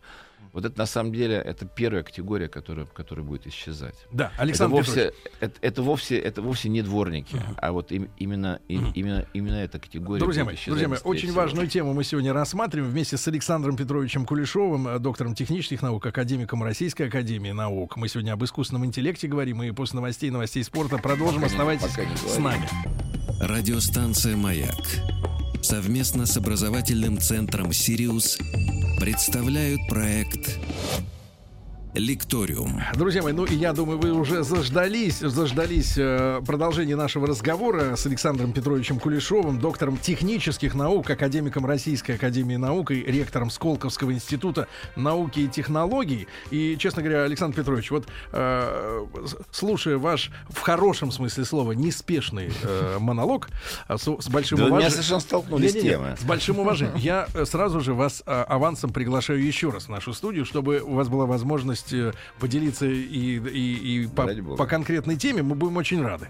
Вот. Александр Петрович, так вот мы затронули вопрос луддитов, да, современных. Да. Вы игиловцев причислили как... Запрещенная в России. Да-да-да, как борцов с совсем новым, скажем так, или со слишком новым вот, для цивилизации. И, Александр Петрович, мы плавно так перешли к теме лишних людей, условно говоря, да, вот в новых условиях, и поговорили о том, что искусственный интеллект ускорит этот процесс появления лишних в данных условиях профессий. И можно еще раз повторить, пожалуйста, люди каких специальностей больше всего рискуют вот, в ближайшее время? Нет, ну я начал с обратного примера, что повара, парикмахера, я думаю, совершенно не рискуют. А вот, например, огромный риск, ну, мне это ближе, я просто это понимаю, огромный риск — это для инженеров средней квалификации. То есть совершенно очевидно, что нужда в них резко сокращается. Чем дальше, тем больше. И это не относится только к России, конечно. Всемирная тенденция. Вот я назвал цифру, что сегодня 70 миллионов инженеров-конструкторов. А нужно бы еще ее было добавить тем, что всего 1% из них умеет обращаться современными средствами то, что называется современным инженерным софтом. Uh-huh. Ну, я простой пример приведу. Понимаете, вот человек сидит, проектирует, там, например, какую-нибудь достаточно простую вещь. Например, он всю жизнь проектирует редукторы там, или садовые домики, да? Uh-huh. Но на самом деле мы все понимаем, что садовых домиков напроектировано столько, что, вообще говоря, проще поискать в интернете аналог, а потом его немножко поправить. Так вот, сегодня стандартный инженер в мире, не здесь, в квалифицированных компаниях это 60% времени он ищет в интернете аналог, а в не очень квалифицированных, ну, не таких, как там Siemens, Boeing, Airbus и так далее, до 80% он ищет аналог. То есть они начинают заниматься компиляцией какой-то, да, уже бывшего, придуманного. Ну, конечно, ну а как по-другому? Ну, подумайте сами, сколько этих домиков напроектировано, сколько этих редукторов напроектировано. Понимаете, проще поискать в интернете. Так вот, представьте себе, что появляются программы, они уже появляются, которые это делают за этих людей, понимаете? То есть, что это на самом деле означает? Что не очень сложные вещи ты вполне можешь в будущем делать сам. Вместо того, чтобы обращаться там, в проектную мастерскую, которая тебе, ну хорошо, к архитектору, который сделает тебе собственный проект, ты можешь, объясняя свои пожелания, в том числе и в устном виде, да, сможешь найти аналогичный проект в интернете. Ну, а если тебе не нравится лестница, переставить ее, расширить там, и так далее, это сделает некое достаточно простое программное средство. То есть, еще раз повторяю, что самый страшный удар придется по людям таких средних профессий. Александр, что называют синие воротнички, там, инженеры средней квалификации. Поэтому общество будет разделяться на очень умные и очень неумные. Александр Петрович, но это нас, наверное, не очень так, наверное, сильно пугает в том смысле, что, например, живя в Москве... Кого? Ну, смотрите, не-не-не, я не про себя. Просто в целом общество, живя в Москве, ты же, там, если осуществляешь пешую прогулку по центру города, да, ты сталкиваешься с теми названиями, которые тебя отсылают к тем профессиям, которых нет, да, и образ жизни, которого нет. И ты понимаешь, что с веками, да, все-таки сменяется, да, вот поле деятельности человека, профессиональное и так далее, сменяется. Меня вот что больше всего волнует. Когда, вот можно вопрос, когда искусственный интеллект заявит человеку, что он делает что-то неправильно. Потому что пока что априори человек прав. По-любому прав. Ну, я не имею в виду уголовный кодекс. Но вот когда он скажет: так, ребята, вы не так живете. Это все вполне возможно. Я, собственно, не сказал главного, что больше всего поражает специалистов. Вот сейчас любая статья по дипленингу — это один из наиболее распространенных способов реализации этого искусственного интеллекта. Ведь искусственный интеллект слово очень, очень старое, оно еще с 50-х годов. И в 90-х годах над этим названием вообще смеялись. Говорят, искусственный интеллект для тех, у кого своего нет, и так далее. То есть он проходил целую синусоиду от завышенных ожиданий до ощущение полной ненужности всего этого. А сейчас уже совершенно ясно, потому что совершенно ясно, что от этого никуда не денешься, потому что средства искусственного интеллекта научились делать то, что не может делать человек. Но самое страшное состоит в другом. Самое страшное то, что понимают профессионалы, что мы не можем это объяснить, как это происходит.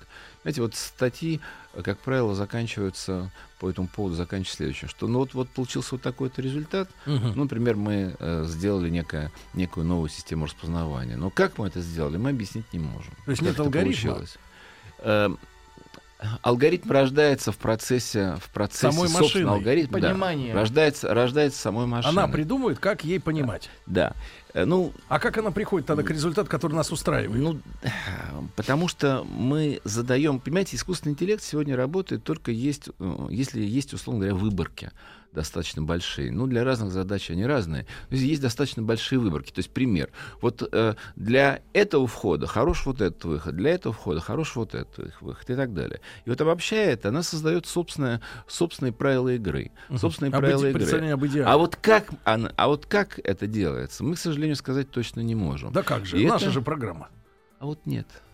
Это, да, всегда так думали, что, еще раз повторяю, что компьютер не может сделать ничего того, что мог бы сделать человек, если бы у него было достаточно много времени. И вот эта аксиома рухнула. Сегодня это не так. Мы многие вещи объяснить не можем. Вот, например, как играет программа AlphaGo, мы сказать не можем. Она как-то играет. Вот она сама порождает свои правила. Может, нам институт завести, который будет исследовать программы? Вы не понимаете, сколько людей в мире, сколько математиков занимается попыткой понять это. DARPA объявлена огромная премия. DARPA, понимаете, что такое, да? Американское агентство стратегических исследований.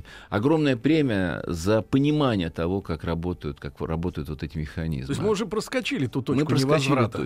Мы проскочили точку. Вот на сегодняшний день мы не понимаем, может, и поймем. Я уверен, что это произойдет не на моей жизни. Уверен, потому что я оцениваю сложность этой задачи. На сегодня мы объяснить это не можем. Вот это и есть самое страшное. Понимаете, вот ровно это и делает совершенно живыми страхи, которые генерируются в фильме типа «Терминатора» и так далее. И вот, потому что в самом деле мы не понимаем, как это происходит.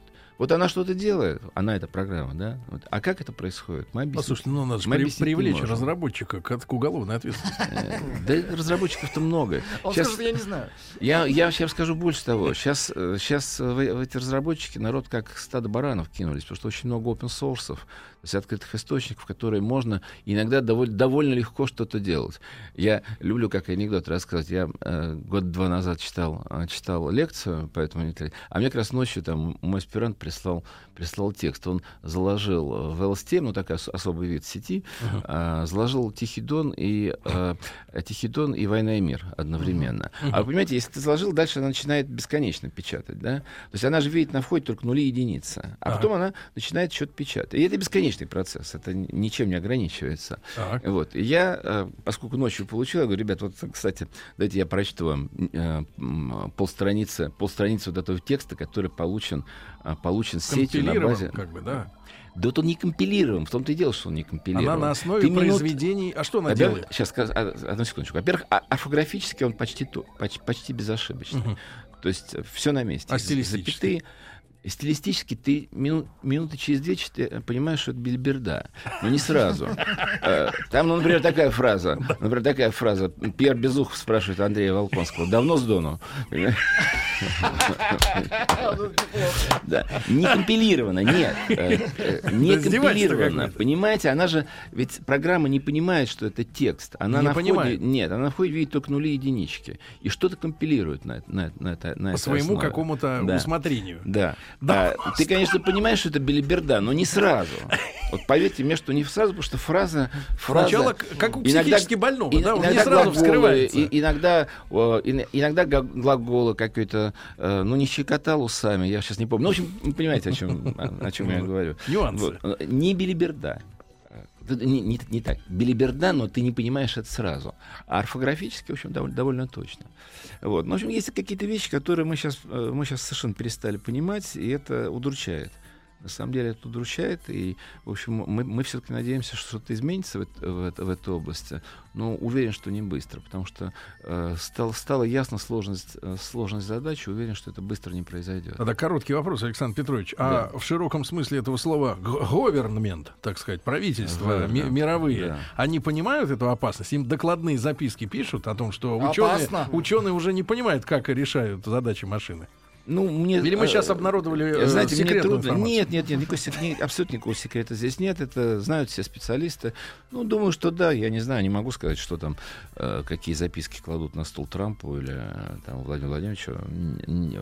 Не мой это вопрос. Ну, я думаю, что понимаю. Дорогие товарищи, если от вас зависит, положите записку сейчас на стол. Да, Александр Петрович Кулешов у нас в гостях, доктор технических наук, академик Российской академии наук. Мы говорим об искусственном интеллекте. Радиостанция «Маяк» совместно с образовательным центром «Сириус» представляют проект «Лекториум». Друзья мои, наверное, для многих из нас, причисляю себя к числу таких людей, для которых сегодня важные откровения были произнесены в эфире. В частности, наш гость Александр Петрович Кулешов, доктор технических наук, академик Российской академии наук и ректор Сколковского института науки и технологий, сказал о том, что вот уже прошли мы точку, там год, полтора, может быть, два назад, да, когда создатели перестали полностью понимать то, как в деталях работает программное обеспечение, выполняет ту или иную задачу. Это страшные слова. Запомните эту дату. Сегодня у нас какое? 16 февраля 2017 года. Ну, на самом деле, несколько неточностей. Ну, во-первых, эта дата ничего из себя не представляет. На самом деле, это произошло гораздо раньше. А второе, вы так мягко сказали, что перестали полностью понимать. На самом деле правильное высказывание гораздо жестче. Перестали понимать. Не полностью понимать, а просто перестали понимать. Вот правильное высказывание ровно такое. Мы не очень понимаем. Нет никаких математических фактов, доказанных, которые... Есть то, что называется правдоподобное объяснение. Я тоже их часто даю. Почему это так? Но это, в общем, не более чем тетушкина сплетня. То есть у нас теперь две вещи на этой неделе, которые мы перестали понимать: механизм действия гомеопатии и, соответственно, вот нового программного. Нет, ну почему же? Я иронизирую. Вы знаете, 2 года назад, 3, я сейчас уже не помню, 2, по-моему, Шнобелевскую премию, да, дали за доказательство того факта, что дорогое плацебо эффективнее дешевого. Да, хорошо. Ну, на самом деле, я думаю, что это совершенно верный факт.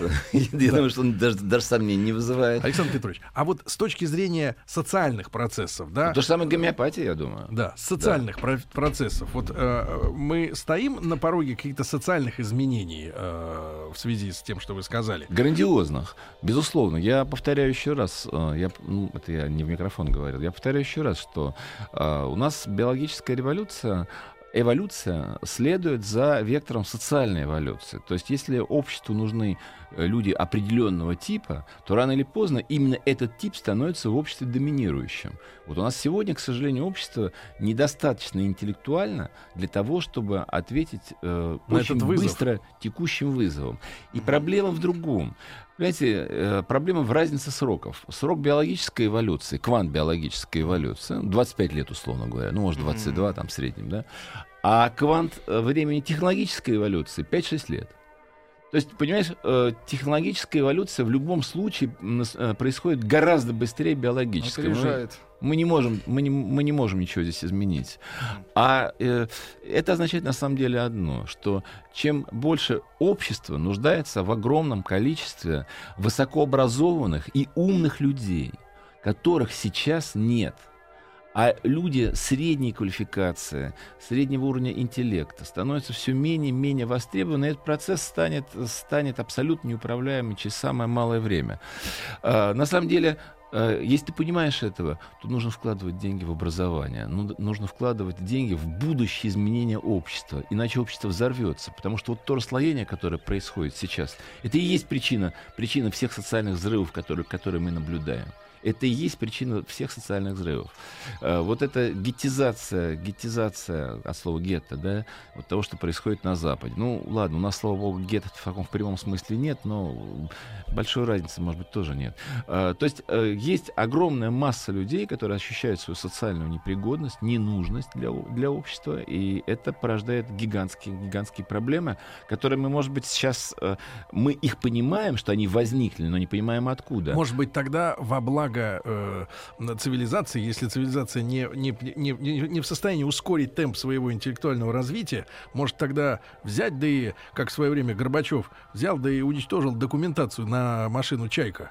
Вот, боролся с привилегиями, а тут взять и научные исследования, так сказать, разрушить. Никому в мире это никогда не удавалось. Человеческое любопытство... Как взять, как Джордано Бруно, и на костер его сжечь. Можно, да, сжечь можно. Еще подождать 500 лет. Но ничего это не даст, потому что человеческое любопытство — это один из самых мощнейших двигателей прогресса. Может быть, не мощнейший, а просто единственный двигатель прогресса. Человеческое любопытство. Потому что все, что мы видим, весь мир, в котором мы сейчас живем, это следствие человеческого любопытства, удовлетворение человеческого любопытства. Как академик Арсемович говорил, что наука — это средство удовлетворения собственного любопытства за государственный счет. Ну, великий физик, ядерщик и так далее, да? Вот, меня почему-то за эту фразу часто ругают. На самом деле она была страшно популярна в 50-60-е годы, потому что ее говорили великие люди. Вот, конечно, это не совсем серьезно, но абсолютная правда, что мир сегодня, тот мир, в котором мы живем, построен благодаря человеческому любопытству.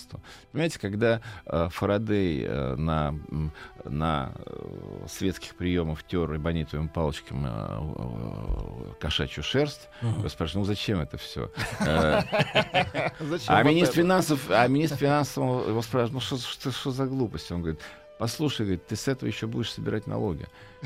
Я оказался совершенно прав, потому что, как известно, труды Фарадея и Максвелла компенсировали всю расходы на фундаментальную науку, которую человечество понесло и понесет до бесконечности. Друзья мои, я в восхищении. Я должен признаться, Александр Петрович, что вас удивительно интересно слушать. Спасибо. Очень интересно. Я так не думаю, но спасибо. Мы получили, я думаю, слушатели наши с нами согласны, что получили большое удовольствие. Александр Петрович, мы вас, с вашего позволения, если у вас выдастся свободный час такой же, как сегодня, еще раз пригласим в гости. Ну, давайте. Мы обо многом не поговорили. Да, Александр Петрович Кулешов, доктор технических наук, академик Российской академии наук и ректор Сколковского института науки и технологий, был у нас сегодня в гостях. Огромное спасибо. Спасибо. Спасибо.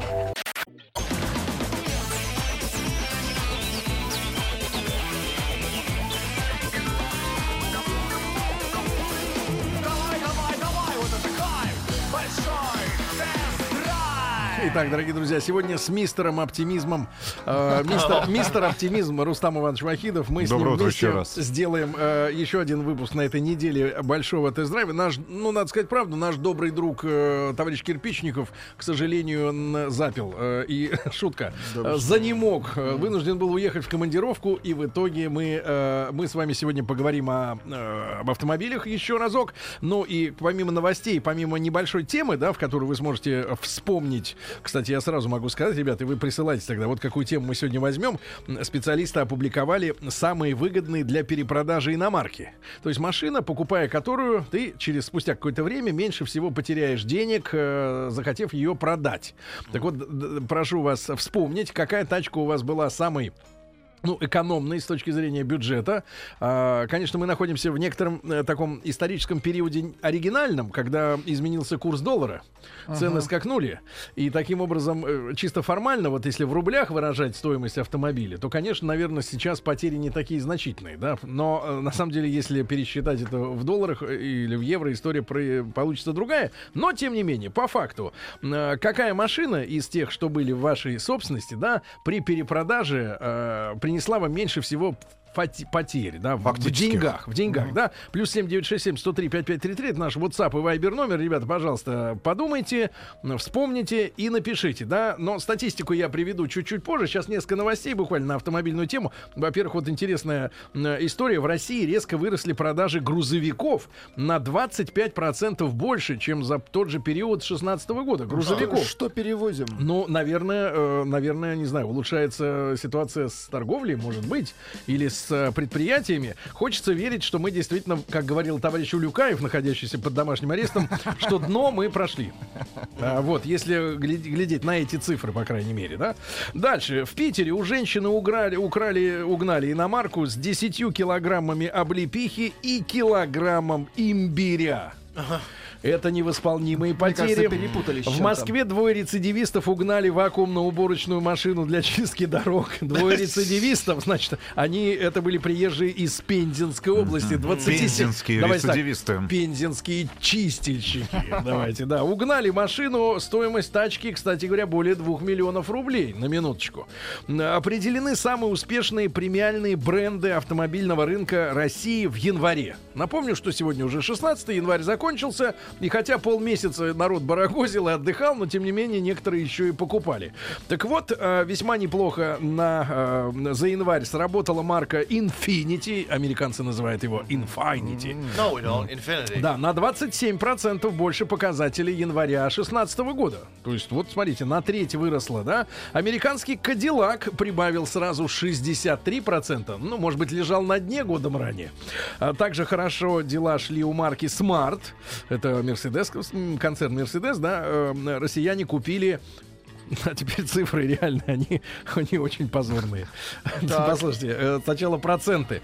Продажи выросли на 67%. И сразу так, знаешь, голову поднимаешь, и наш друг Родионов... Это же 67%. Да, а в реальном измерении 20%.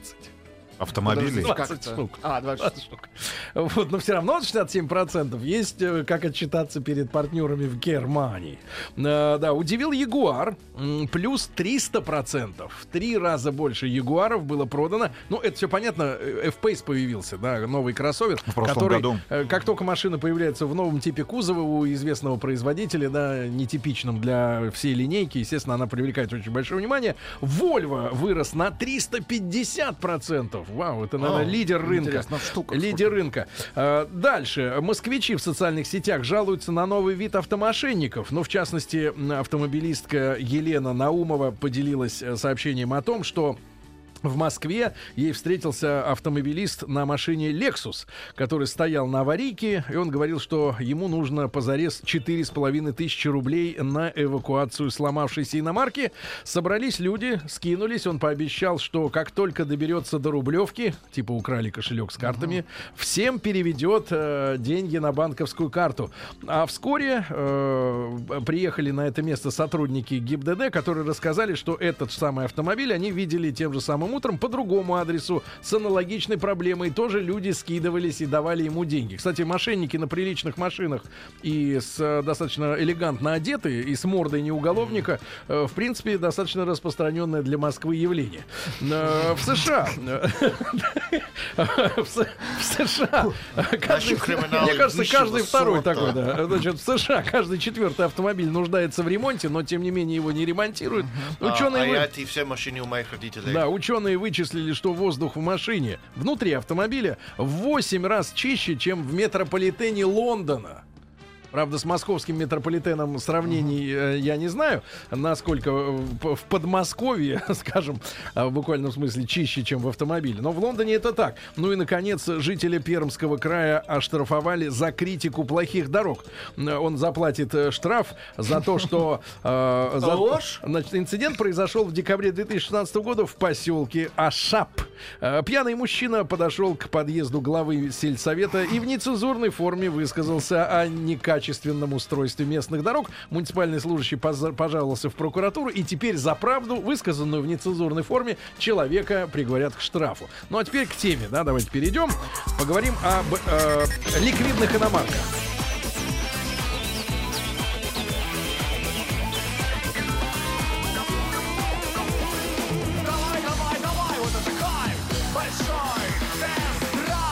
Друзья мои, ну и сегодня мы с вами в оставшиеся до половины часа несколько минут, там 10-15 минут, поговорим о машинах, которые действительно принесли вам наименьший убыток при перепродаже.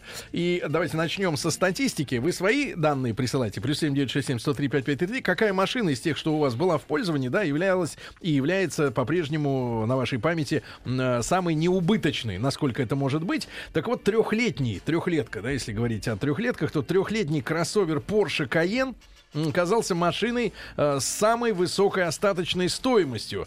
Эта модель в 2016-м по сравнению с 2013 годом не только не подешевела, но даже подорожала на 1,5%. Ну, понятно, у нас курсы все-таки разные были в 2013 году и в 2016, но, тем не менее, приятно, да? А вообще эксперты исследовали именно российский автомобильный вторичный рынок, ну и разделили автомобили на премиальный и массовый сегмент, ну и в массовом сегменте самыми ликвидными стали пикапы, что интересно. Это Toyota Hilux, как говорит Тим. Ну, это когда у негра все вообще круто. Вот он тогда говорит Hilux. Да? Hilux, baby. Yes, yes. Так вот, 94...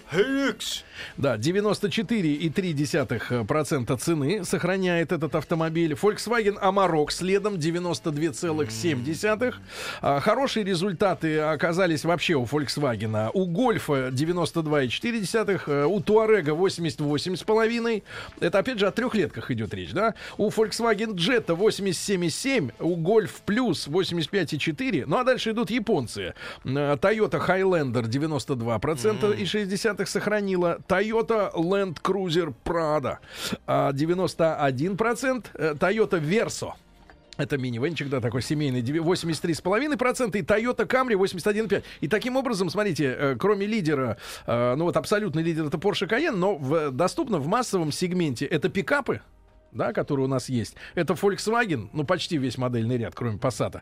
И Toyota, да, со своими автомобилями. В числе других победителей, опять же, представитель семейства Volkswagen Skoda Fabia, 86% сохранила от цены. Дальше идет редкий гость Mazda 6, 86%. Chevrolet Orlando, опять же, семейный минивенчик, 85%. И Honda CR-V немножко теряет за 3 года, 91%. Что касается премиум, сейчас перейдем уже к вашим сообщениям, ребята, премиум сегмента. На первом месте это, опять же, Porsche Cayenne. Он меньше, он даже дорожает в рублях. В рублях дорожает. Дальше лидеры. Mercedes-Benz CLA, класс. Да, CLA это у нас маленький лифтованный хэтчбэк. Правильно? CLA. Извините. Вспомнить бы, слушайте. Да сейчас напишут, подскажут. Извините, Рустам, что побеспокоил вас вашим, да. Да нет, лифтованный ГЛА, Сергей Валерьевич. А CLA? Разобраться бы в аббревиатуре. Подскажите, товарищи. Давно бы уже вбили бы в поисковик и вспомнили, что это такое. На заметку, ребята, к новому наименованию модельного ряда некоторых автомобилей. Нет, это все-таки седан такой. Седанчик. Который седан, имеется в виду А-класс седан. Да, маленький седанчик. Volvo S60 на третьем месте получается. Volvo XC70 на третьем всего лишь теряет там меньше 7%. Porsche Panamera остается по-прежнему ликвидным. Audi Q3 очень высоко ценится на вторичном рынке. И Mercedes-Benz GL. Не Гелендваген, а вот самый здоровый у них этот джип. Несколько давайте сообщений от наших слушателей. Это статистика была, а теперь реальная жизнь. Да. Приветствую, лучше вечный, не теряющий в цене. Это Mercedes G класса Гелендваген. Через 5 лет владения продал дороже, чем покупал. Гелик, как ни говори, круть. Купил Логан из-под такси. Такси межгород. 3 года. Пробег 350 тысяч. Купил за 100 тысяч. Это после скрутки, я так понимаю. За 100 тысяч рублей. Продал через 8 месяцев за 220 тысяч без смотки пробега. В ремонт вложил всего 20 тысяч. ВАЗ-2101 купил за 100 баксов, продал за 500. Ездил 3 года. Итак, бизнес, друзья мои. Бизнес по-русски. 728-7171, код Москвы 45. Ребят, наш телефон. Итак, машина, которая на вашей памяти меньше всего потеряла в цене после того, как вы на ней поездили. Привет, ребят. Шкода Октавия брал в 2014 году за 850, продал в прошлом за 900. Эта же комплектация в салоне. Давай так, рубрика «Жулики». «Жулики», 1 100 000. Самая ликвидная машина у меня была Honda CR-V 2008 года. 2.4 в топовой комплектации брал за 750, продал спустя 2 года за 810. В период использования вложений минимальной ТО. А вы еще помните те времена, когда кроссовер можно было купить в топе за 750 тысяч? Чудеса. Да. Привет, Сергей Рустам. В 2008 году купил VW Golf V за 640 тысяч рублей. VW. Но там еще В. За 640 тысяч рублей. А в 2014 году продал его за 500 50 000 рублей. Сейчас взял заряженный Golf 7. Ну. Поколение полный фарш. Андрей, Москва. Угу. Доброе утро. Toyota Corolla, 12-й год, была 2 года в использовании, продал на 30 000, дешевле, чем покупал. Самый неликвидный автомобиль на моей памяти Dodge Calibre 2008 года, продал значительно дешевле, чем брал, и очень долго продавал. Александр из Кургана. Да, ребят, давайте самые трудно продающиеся автомобили тоже в этот список включим, чтобы помочь, может быть, тем бедолагам, которые натолкнутся на такую машину, да? Он купил Highlander в 12-м новый за 1,9. Через 2 года продал его за 1,75, 1 750 000, и купил новый Highlander 14-го года за 2,2. Вы помните, сейчас этот Highlander стоит 3,6. Вы помните, по какой цене вам досталась девятка зеленая, на которой мы с вами путешествовали по России долгие годы в обмороженном состоянии? Да, вы помните, нет? Слушайте, 3,5 тысячи долларов. $3,5 тысячи. Ну что, да ладно, не так много. Ну тогда курс, нет, тогда курс был 25, ну, 6 рублей. В районе 20-25, да, это, ну, конец. Ну, это середина 2000-х, наверное, да? Да какая середина 2000-х? О чем вы говорите? Это 2003-2004 год. Это и есть середина. Ну, начало. А продали? А продал? За 4 000 долларов. Не помню, Сергей Валерьевич. Купил Focus 3 за 450, продал через полгода за 514 000. Нижний Новгород. Сложнее всего было продать Ford Explorer 7-го года. Продавал реально полгода, покупал за 1,3, продал через 7 лет за 550 000 рублей. Давайте, ребят, переформатируем разговор об самых удачных машинах, которые меньше всего теряют в цене, нам рассказывает статистика. А вот тачки, которые действительно туже всего перепродаются затем, и большие, самые большие потери, да, в цене. Здравствуйте, какие у вас? Здравствуйте, купил городской автобус Лиас за 4,5. С пассажирами. За 4,5 миллиона рублей. Поработал на нем 2,5 года и продал за 4,7. Пассажиров, они сами там. Давайте Марата из Уфы послушаем. Марат, добрый день. Да. Здравствуйте, ребят. Да, друг любезный. Ну... Купил в 2009 году супруге RAV4 за 600 000 рублей. Продал в 2015 за 550 000 рублей. За 550. То есть почти 7 лет эксплуатации. Брат, ну а самая неликвидная машина, что у тебя была? Вот труднее всего продать ее было. Самые большие проблемы. Американец. Форд Эксплойер у меня был, да. Новый я покупал за 50 000 долларов, продал за 20 еле-еле. За 20 еле-еле, да. Спасибо большое, Марат. Форестер 12 года купил за 1 1 100 000 рублей. 4 года использовал, продал за 1 000 000 рублей. Купил новый Форик за 1,7. Дорого, к сожалению, но я люблю Субару. А в 2008 году купил 7-летную Honda CR-V за 300 000. В 2012 году продал за 330 000. Lancer Evolution 9 за 5 лет минус 250 000 рублей. От цены продавал год. Год продавал. Сколько времени вы продавали машину, ребят? LDV Maxus. Люди даже не понимают, что это за автомобиль. Не понимают. LDV. Я так понимаю, до сих пор продает человек. Только для тех, кто знает.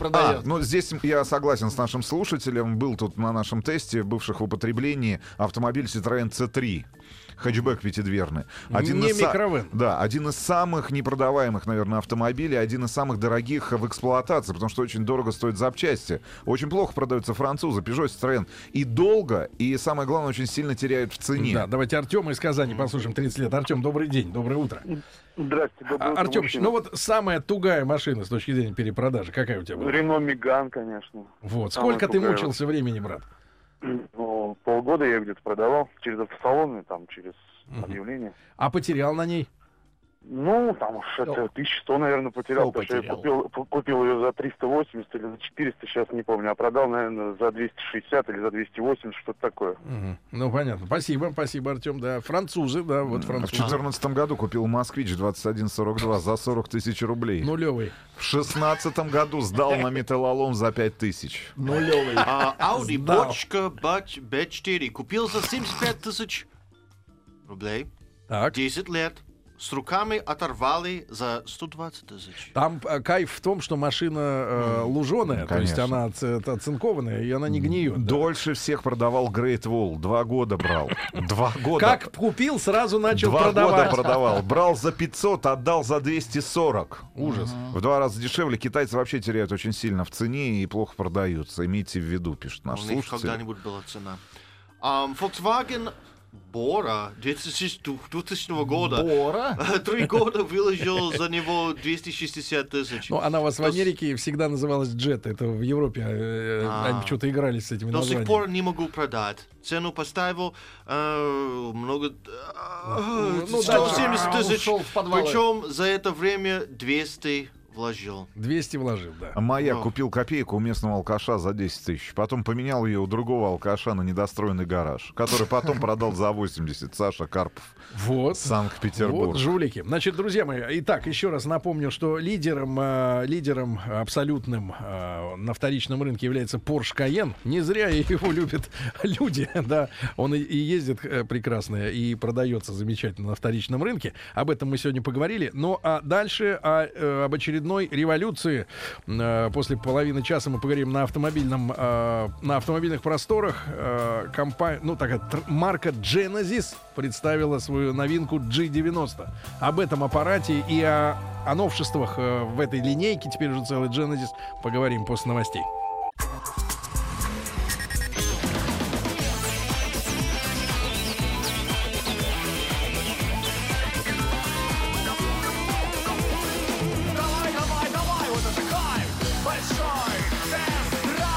Ребятушки, итак, большой тест-драйв, второй выпуск за эту неделю, но мы не хотим, чтобы наши впечатления растворились в массе других событий в жизни, и хотим донести до вас всю правду, потому что параллельно с различными процессами на автомобильном рынке, вот сегодня мы уже слышали, например, что в апреле Audi покажет автомобиль полностью автономный. Беспилотный. То есть с искусственным интеллектом, да, машина, которая может сама принимать решения.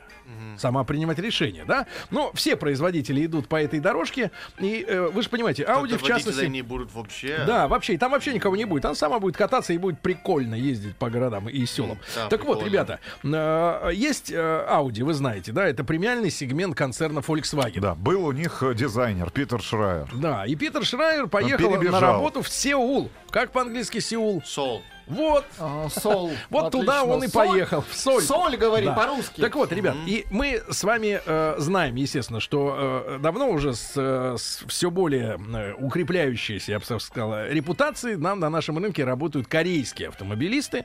И Hyundai, и Kia. Вот, они заслужили, я думаю, уже доверие потребителя на нашем рынке. И корейцы, конечно, задумывались о том, что в линейке всякого солидного автоконцерна обязательно должны быть не просто разные марки, которые, по большому счету, я не знаю, как Hyundai разводит идеологически. Разводит. Hyundai и Kia, да? Вот, например... например, в том же концерне Volkswagen, да, пришли к выводу, что не только решетка радиатора у машины должна отличаться, или торпеда, или приборная доска, и название. Но, вот, например, Skoda и Volkswagen разведены в том смысле, что Skoda чуть дешевле, и при этом больше объема внутреннего. Больше объема, да, так они играют с потребителем, да, и это логично. Я думаю, что в конце концов и между Kia и Hyundai, пройдет какой-то водораздел, да, четкий достаточно. Но пока что в корейском концерне, гигантском Hyundai, да, который занимается в основном, на самом деле, строительством морских судов и просто строительством, а автомобильная отрасль для них это так, клевый фантик, так, в общей обойме бизнесов. Так вот, наконец они задумали, что корейцам нужно создавать премиум-класс. Какой-то премиальный бренд. Задумались они об этом лет 10, так, наверное, назад. Да, но смотрите, была модель, именно модель Genesis, да? И вот теперь именно на Genesis возложена миссия стать родоначальником особой линейки премиальных корейских автомобилей.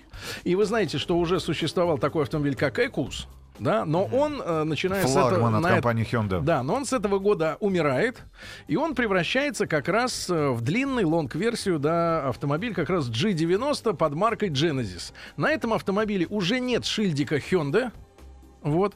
Ни спереди, ни сзади. Это просто Genesis, ребята. И, если честно, мы и прежде восторгались, на самом деле, классом и Экуса, и Квориса от Kia. И сам Genesis, ну, вот сама модель нам очень всегда нравилась. Единственное, что мы... которая получит теперь индекс G80. Да, но мы во всех тех моделях, вот именно, которые выпускались с шильдиком Hyundai, видели не стыковочки некоторые с идеологией, да, потому что мы понимали, что тянутся к премиуму, но не доставало лоска, скажем так, этим автомобилям или во внешнем дизайне, или в оформлении салона. И вот, наконец, G90, который пришел на наш рынок, ребята, я вам честно скажу, это, ну, практически идеальный автомобиль. Практически идеальный, если не брать, опять же, составляющую, что бренд Genesis не имеет такого веса коммерческого, да, стоимости, как Lexus, как Infiniti, как Mercedes, BMW.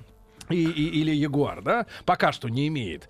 Но как автомобиль очень интересная вещь. Значит, в нашем видеотесте, да, который мы сняли, вы увидите все подробности на канале Большой Тест-Драйв на YouTube. Уже завтра. Да, кстати говоря, ребята, есть смысл зарегистрироваться на нашем канале в качестве подписчика, потому что совсем скоро мы разыграем автомобиль среди наших подписчиков. Это без базара. Вот, автомобиль отдадим. Ну ладно. Но суть в том, что, во-первых, я так понимаю, что корейцы внимательно слушают отзывы от, в том числе наши, Сергей, потребителей в первую очередь, и во-вторых, так сказать, псевдоэкспертов. Да, псевдоэкспертов и людей, которые консолидируют какое-то общее, так сказать, потребительское мнение, да. И я скажу так: внутренний лоск, качество материалов, да, которые использованы для оформления этого автомобиля, люксового уже автомобиля, не вызывают никакого, так сказать, вопроса, негатива. Все сделано очень и очень достойно. Единственное, что, ребята, у корейцев, как мне кажется, сейчас вот именно на стыке эпох, а эпохи меняются не только в корейском автопроме, но и в европейском. Вы видите, что происходит с теми же немцами. Я не про интеллект, не про искусственный интеллект, а про платформы, да, которые стремительно облегчаются.